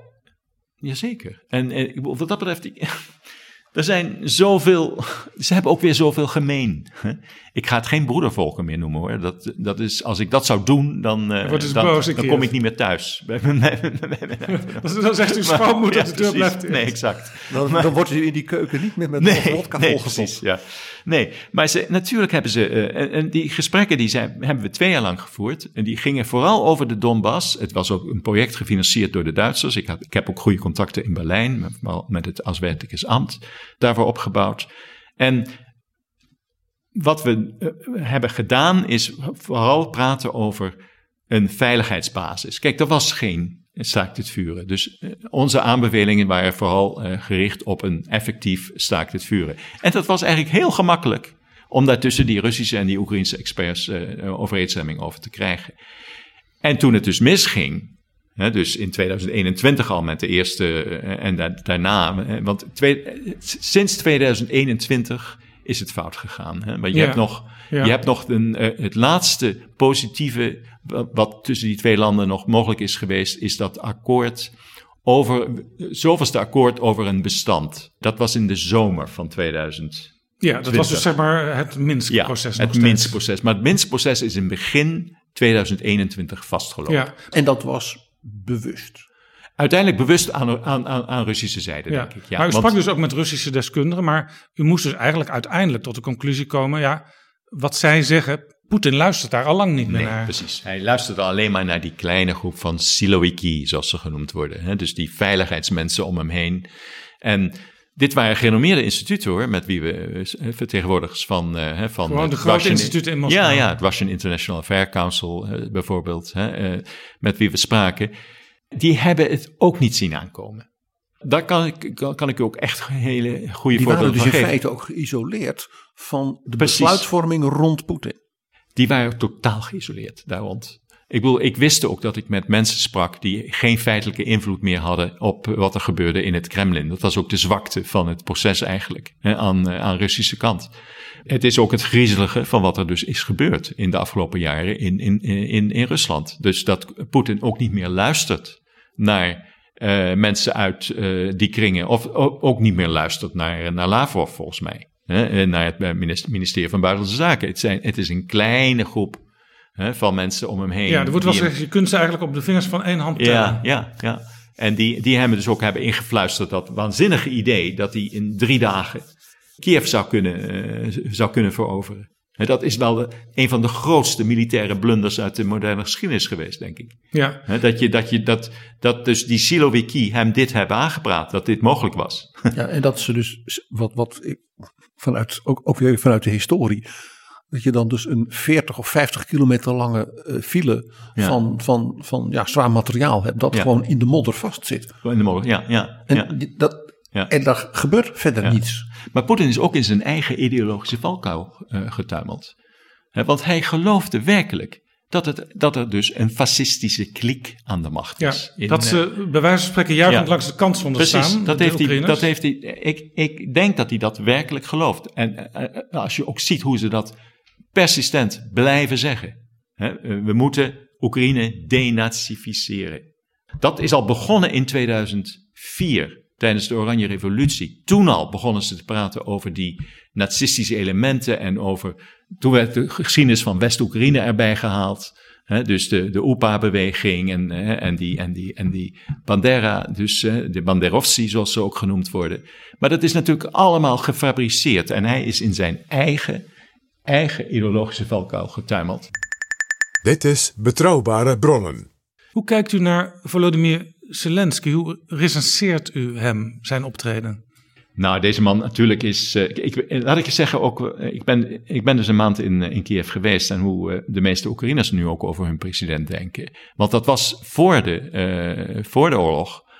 Was hij al niet meer populair eigenlijk. hè. Hij daalde in de peilingen. Hij daalde in de peiling en dat was weer om, datzelfde, om dezelfde reden. Corruptie. Beschuldigingen van corruptie ook om hem heen. Die chefstaf Yermak eh, heeft geen schone handen, vrees ik. Eh, dus dat is eh, dus van de presidentiële administratie. Dus ik bedoel, hij- was dus al eigenlijk een beetje het, hetzelfde lot als alle vorige presidenten, min of meer. Ja, maar toen nam hij natuurlijk zo'n moedige beslissing in die eerste uren van de, van de oorlog door het advies van de Amerikanen en de Britten om eh, te vertrekken, heeft hij dus eh, dat heeft hij genegeerd en hij is gebleven. Zou je kunnen zeggen dat als hij dat advies had opgevolgd, dat het, het Oekraïne zoals wij dat nu nog kennen er niet meer zou zijn geweest? Nou, nee, dat denk ik niet. Maar dan was het misschien toch wel anders gelopen. Eh, dan, dan was misschien Kiev wel gevallen. Dan was Eh, het, het, het Ja, moreel was het moreel was, het was, ja, precies. Eh, Wat je ook weer ziet in zo'n oorlog is dat, dat hoe belangrijk moreel is in een oorlog. Want het, kijk, alle Nederlandse veiligheidsdeskundigen hebben, eh, hebben gedacht dat eh, Oekraïne dit militair niet zou overleven. Hè, laten we even wel wezen, ook in het begin, alle, eh, wat je ho- hoorde aan commentaren hier, in, dus op de, op, bij op één en weet ik, die hele stoet die we gehad hebben, die, die waren allemaal er eigenlijk van overtuigd dat, eh, dat het Ten Russisch dode opgeschreven. Precies, ja. En dat is dus niet zo. Waarom is dat niet zo? Omdat ik denk dat de, de president daarin inderdaad een hele belangrijke rol heeft gespeeld. Omdat als je als een kleiner leger moreel hè, zo overtuigd bent hè, dat, je, dat, je, dat je je wilt verzetten, dan kan dat betekenen dat een, eh, een ongemotiveerd leger, dat is begonnen aan een soort politionele actie, eh, al heel snel niet begrijpt wat er, wat er gebeurt. Ja, ik lees nu zelfs in Nederlandse kranten interviews met Oekraïnse mannen die zich hebben gemeld voor de krijgsmacht. Maar die naar huis zijn gestuurd van we hebben je voorlopig nog niet nodig. Dat vind ik eigenlijk een mooi teken. En ik kan weer een voorbeeld uit mijn eigen vriendenkring. Ik heb gesproken met, eh, met Pavel, Pavel Botswin. Dat is een beeldhouwer, een bekende beeldhouwer in, eh, in, in Oekraïne. En eh, die is voor de oorlog, een maand of zes geleden, is hij van een grote steiger gevallen en zijn rug eigenlijk ongeschikt. Hij kan zelfs niet meer op zo'n steiger staan. Die heeft zich ook aangemeld voor dat leger. Is natuurlijk afgewezen. Ja. Maar hij zit nu ergens aan het zuidelijke front bij de Ter Abaroni. Dat zijn die vrijwilligerseenheden. Dus je ziet, de motivatie is zo ongelooflijk sterk bij, bij, bij deze mensen. En wat je ook ziet, is dat, wat Poetin ook bewerk, bewerkstelligd heeft, is dat het land meer verenigd is dan ooit. Het zijn vo- vooral, vooral de Russisch-talige gebieden die nu het meest getroffen worden. Denk aan, denk aan Kharkiv. Het is een Russisch-talige stad. Denk aan de, wat er nu gebeurt in het zuiden, Gerson. Het zijn allemaal Russisch-talige steden. Maar de mensen, die, zijn, die voelen zich nu Oekraïner. En willen niet terug naar, dat, naar, dat, naar die gevangenis van volkeren die eh, het Russische Ja. wereldrijk eigenlijk nu geworden is. De rol van Zelensky is heel belangrijk. Zelensky heeft ook de parlementen van de wereld, ook van Ja. Europa, van Nederland, soms ja, best wel eh, kritisch toegesproken. Eh, van jullie doen heel veel, dankjewel, maar er moet nog meer gebeuren. En we willen ook graag kandidaat lidstaat van de Europese Unie worden. Hoe kijkt u naar hoe Europa heeft gereageerd op alles wat er gebeurd is? Eh, op een bepaald moment zei Olaf Scholz, de bondskanselier, er is nu sprake van een Zeitenwende. Ja, nou, die Zeitenwende is er zeker. Daar ben ik het helemaal. Als, als je, als je, maar ik plaats die Ze- Zeitenwende, daar zijn we het gelo- geloof ik ook wel over eens, in 2014, niet nu. Hè? Toen eigenlijk is dat al gebeurd. Misschien dat Olaf Scholz Ja. meer. eh, Voor hem was het meer Zeiten, zelf ja, voor de Europese Unie en voor Duitsland is Ja. voor Duitsland is het zeker een Zeitenwende geweest. Als je ziet hoe Duitsland is veranderd, hè, dat, eh, dat, eh, dat, dat is helemaal zo. U begon met Zelensky en Zelensky vraagt terecht natuurlijk altijd meer. Dat heeft hij heel effectief gedaan. Hij heeft altijd gevraagd om meer wapens. En dat is ook heel belangrijk. Om de oorlog te kunnen voortzetten zolang dat eh, nodig is. En ik ben er ook van overtuigd dat de kandidaatstatus die Oekraïne nu eh, eh, inmiddels gekregen heeft, er nooit was gekomen zonder deze oorlog. Dat is ook, een, een, ook, ook iets wat we moeten, moeten, moeten vaststellen. Ik ben zelf heel blij dat dat dus eh, nu mogelijk is geworden, want er moet een einde komen aan die vaagheid Ja, over ja, waar, wij- waar Oekraïne Wij nou... hebben het in Betrouwbare Bronnen al vaker ja, geconstateerd, ook met onze gasten. Poetin heeft eigenlijk het tegendeel bereikt van Absoluut. wat hij wilde. Volledig. Maar dat, zei, dat, dat vertelden die Russische experts mij ook. Die zeiden van het is niet mogelijk dat hij dit doet. Want dan gebeurt dit, dan gebeurt dat. eh, De, de, bijvoorbeeld eh, dat, dat nu ook Finland en Zweden dus eh, bij de NAVO gaan horen. Dat, dat, dat, dat voorzagen die Russische experts met wie ik sprak voor de oorlog allemaal. En dat de Europese Desondanks heeft hij Unie het gedaan. nu meer een eenheid is dan, laten we ooit. zeggen, drie kwart jaar geleden. Absoluut, dan ooit. De enige vraag is natuurlijk, hoe lang houden wij dat ook vol? Dat, is, eh, dat, is, eh, dat is eigenlijk wat eh, nu, nu het ook bij ons koud gaat worden. Deze, nu, nu, de winter ook hier eraan komt. En in de aanhef voor dit gesprek sprak u over de problemen in Nederland. En dat u daar snel ook de aandacht aan gaat besteden. En dat is ook wel heel hard nodig. Ja, Eh, maar dus- Poetin die gaat ervan uit dat de, de winter in Europa eh, ook tot slapheid zal leiden. Wij krijgen het letterlijk koud Ja, en we hebben weer eh, Russische brandstof nodig. En ondertussen is Poetin bezig met een oorlogseconomie. Dus alle industrieën die nu gewoon worden ingezet, niet meer om auto's te maken, maar ja. om gewoon ja, wapens te leveren. Ik las overigens, dat is dan weer een, zeg maar voor Oekraïne een heel positief bericht. In de E- Economist afgelopen week. eh, Dat er 10.000 infanteristen opgeleid worden in het Verenigd Koninkrijk, Oekraïners. En het idee is dat die dan begin van het nieuwe jaar het zuiden zouden kunnen heroveren. En misschien daarna ook nog wel de Krim. Hoe denkt u dat het zal gaan? Want Zelensky die zegt de oorlog is pas voorbij als Rusland uit alle veroverde gebieden is vertrokken. Ja, ehm, ja. ehm, ik heb natuurlijk ook eh, in, eh, in mijn tijd in Kiev gesproken met, eh, met veiligheidsexperts. En die, ik ga ook geen namen noemen, want dat zijn dan gesprekken binnen kamers. Maar ik heb er in mijn, in mijn oorlogsdagboek, dat ik voor Vrij Nederland heb, heb geschreven. Ja, we zullen een, een link naar het dagboek in de beschrijving van deze aflevering plaatsen. Ja, dat graag. Overigens, het dagboek is ook verschenen op de, de website Raam op Rusland. Een belangrijke website. Ja, ja, ja. Als het aan mij ligt, ga ik er ook nog wel mee door. Zolang deze oorlog. eh, Maar u sprak dus is. recent nog, afgelopen juli, Ja. met deskundigen. Ja, met deskundigen. Ter plekke. Dus ter plekke. Eh, over ho- hoe het nu verder moet, de, de, de oorlog. Ik heb niemand gesproken die eh, voorstander zou zijn van onderhandelingen nu met, eh, met de tegenstander. Want dan komt het uit neer op een feitelijke capitulatie. Want een vijfde van het land is bezet, eh, met name het zuiden. Dat is van, eh, van, eh, van levensbelang, dat dat, eh, dat, dat wordt, wordt, wordt heroverd. Ik heb overigens ook op, op vragen die ik dan stelde over de, de Donbass. Ik heb ze toen ook gevraagd. Vinden jullie het werkelijk de verspilling van zoveel Oekraïns bloed dat nodig zal zijn om bijvoorbeeld ook de hele Donbass dan weer te heroveren? Vinden jullie dat een, een, nodig? Is dat, is dat, is dat iets wat, wat, eh, wat moet gebeuren? Nou, dan krijg je al genuanceerde reacties daarop. Inderdaad, dat men zich ook wel realiseert. Waarom zouden wij nog moeten vechten voor Oekraïners die acht jaar lang eh, daar eh, geïndoctrineerd zijn geweest? 2 miljoen zijn vertrokken hè, uit dat gebied. hè, en die hebben, hebben intussen eh, een, een, een ander leven opgebouwd. In, bijvoorbeeld in Irpin en Bucha. Ik zou kunnen zeggen, de Donbass is echt veranderd. de Donbass is veranderd. Dus, eh, hè, dus ik ga hier niet voor Oekraïne spreken natuurlijk. Maar ik merkte hè, dus dat, je, dat daar wel enige, eh, enige mogelijkheid voor, een, eh, voor een toekomstig compromis misschien kan, eh, kan bestaan.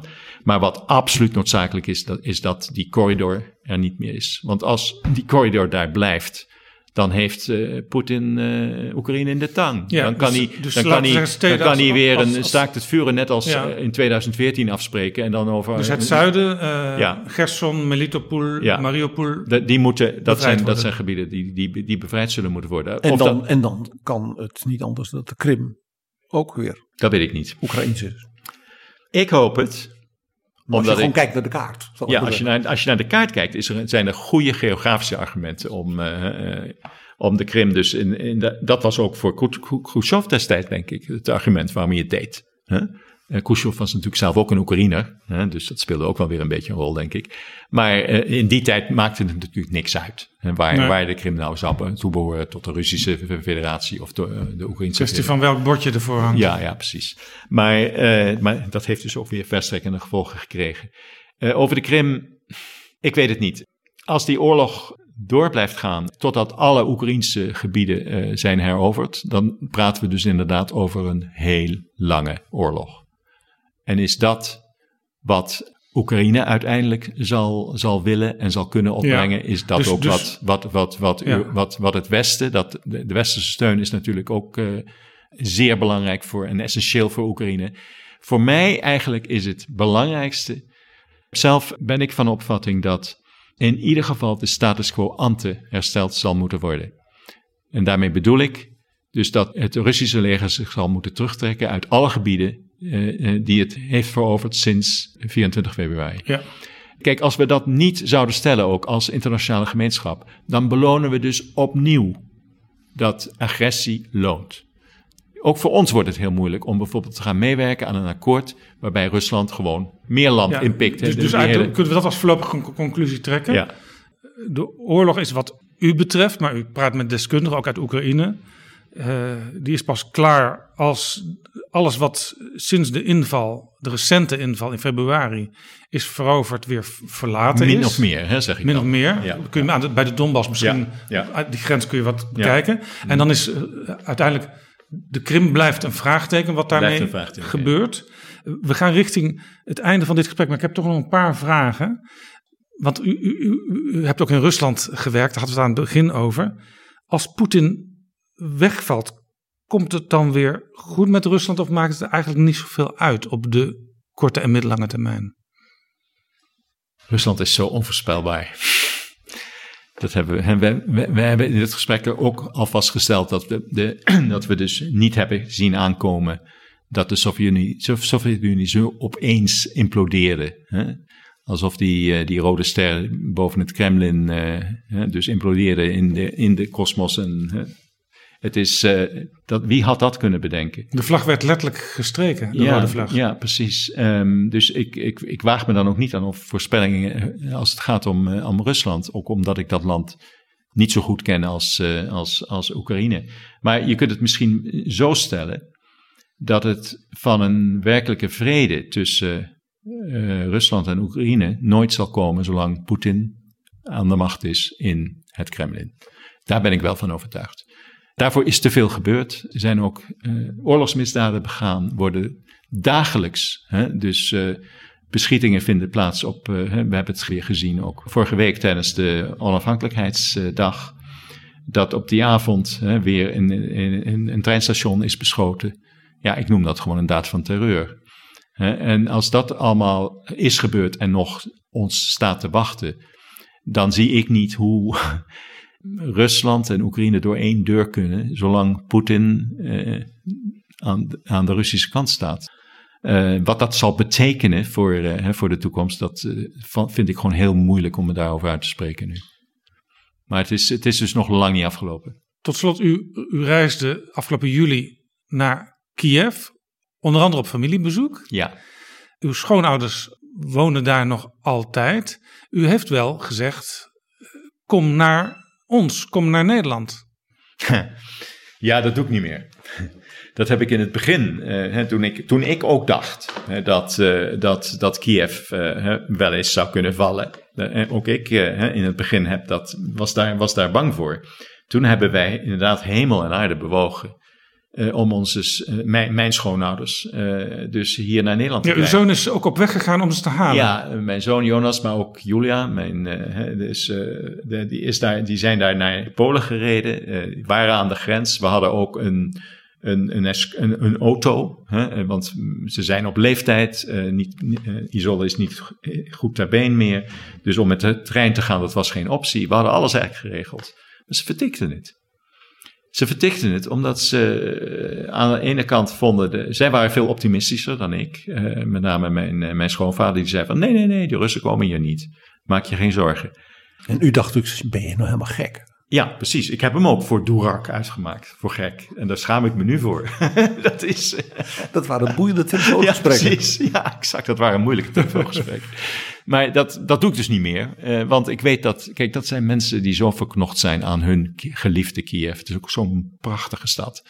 En die, eh, die zijn op leeftijd. Ik las En in meer dagboek dat ze zelfs bij het luchtalarm eh, niet altijd meer Nee. naar de schuilkelder gaan. Nee, nee, nee. Maar dat doet bijna niemand op dit moment in, eh, in Kiev meer. Het luchtalarm gaat af voor heel Oekraïne. Dat is als, als er ergens in de, eh, op de Zwarte Zee of in, de, in, in, een, Russische raket wordt afgeschoten, of eh, vanuit Belarus trouwens ook heel veel, hè, vanuit Wit-Rusland.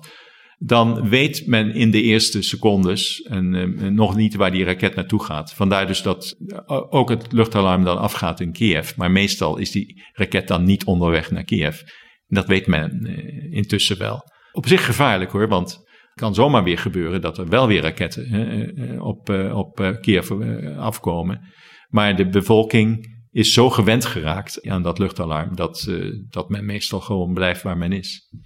En ondertussen gaat u door uh, met het helpen van uh, mensen in Oekraïne om ja, hun leven opnieuw op poten te zetten en hun huizen, als dat nodig is, te herbouwen. Ja, op weg naar die Hollandse saaiheid. Op weg naar die Hollandse saaiheid. En als mensen u daarbij willen helpen met financiële steun, dan kunnen ze terecht op de website opendoorukraine.nl. Ja. En ik wens u daar heel veel succes mee. En ik wens u ook heel veel sterkte, ook met uw familie, voor alles wat nog komen gaat. Dank u wel. En dank u wel voor dit gesprek.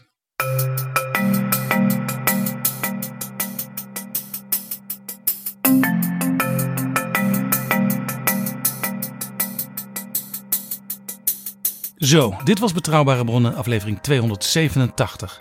Wil jij ons helpen nog meer interessante afleveringen mogelijk te maken? Steun ons dan met een donatie. Dat kan via vriendvandeshow.nl/slash bb. Alvast hartelijk dank. Tot volgende keer. Betrouwbare Bronnen wordt gemaakt door Jaap Jansen in samenwerking met dag en nacht.nl.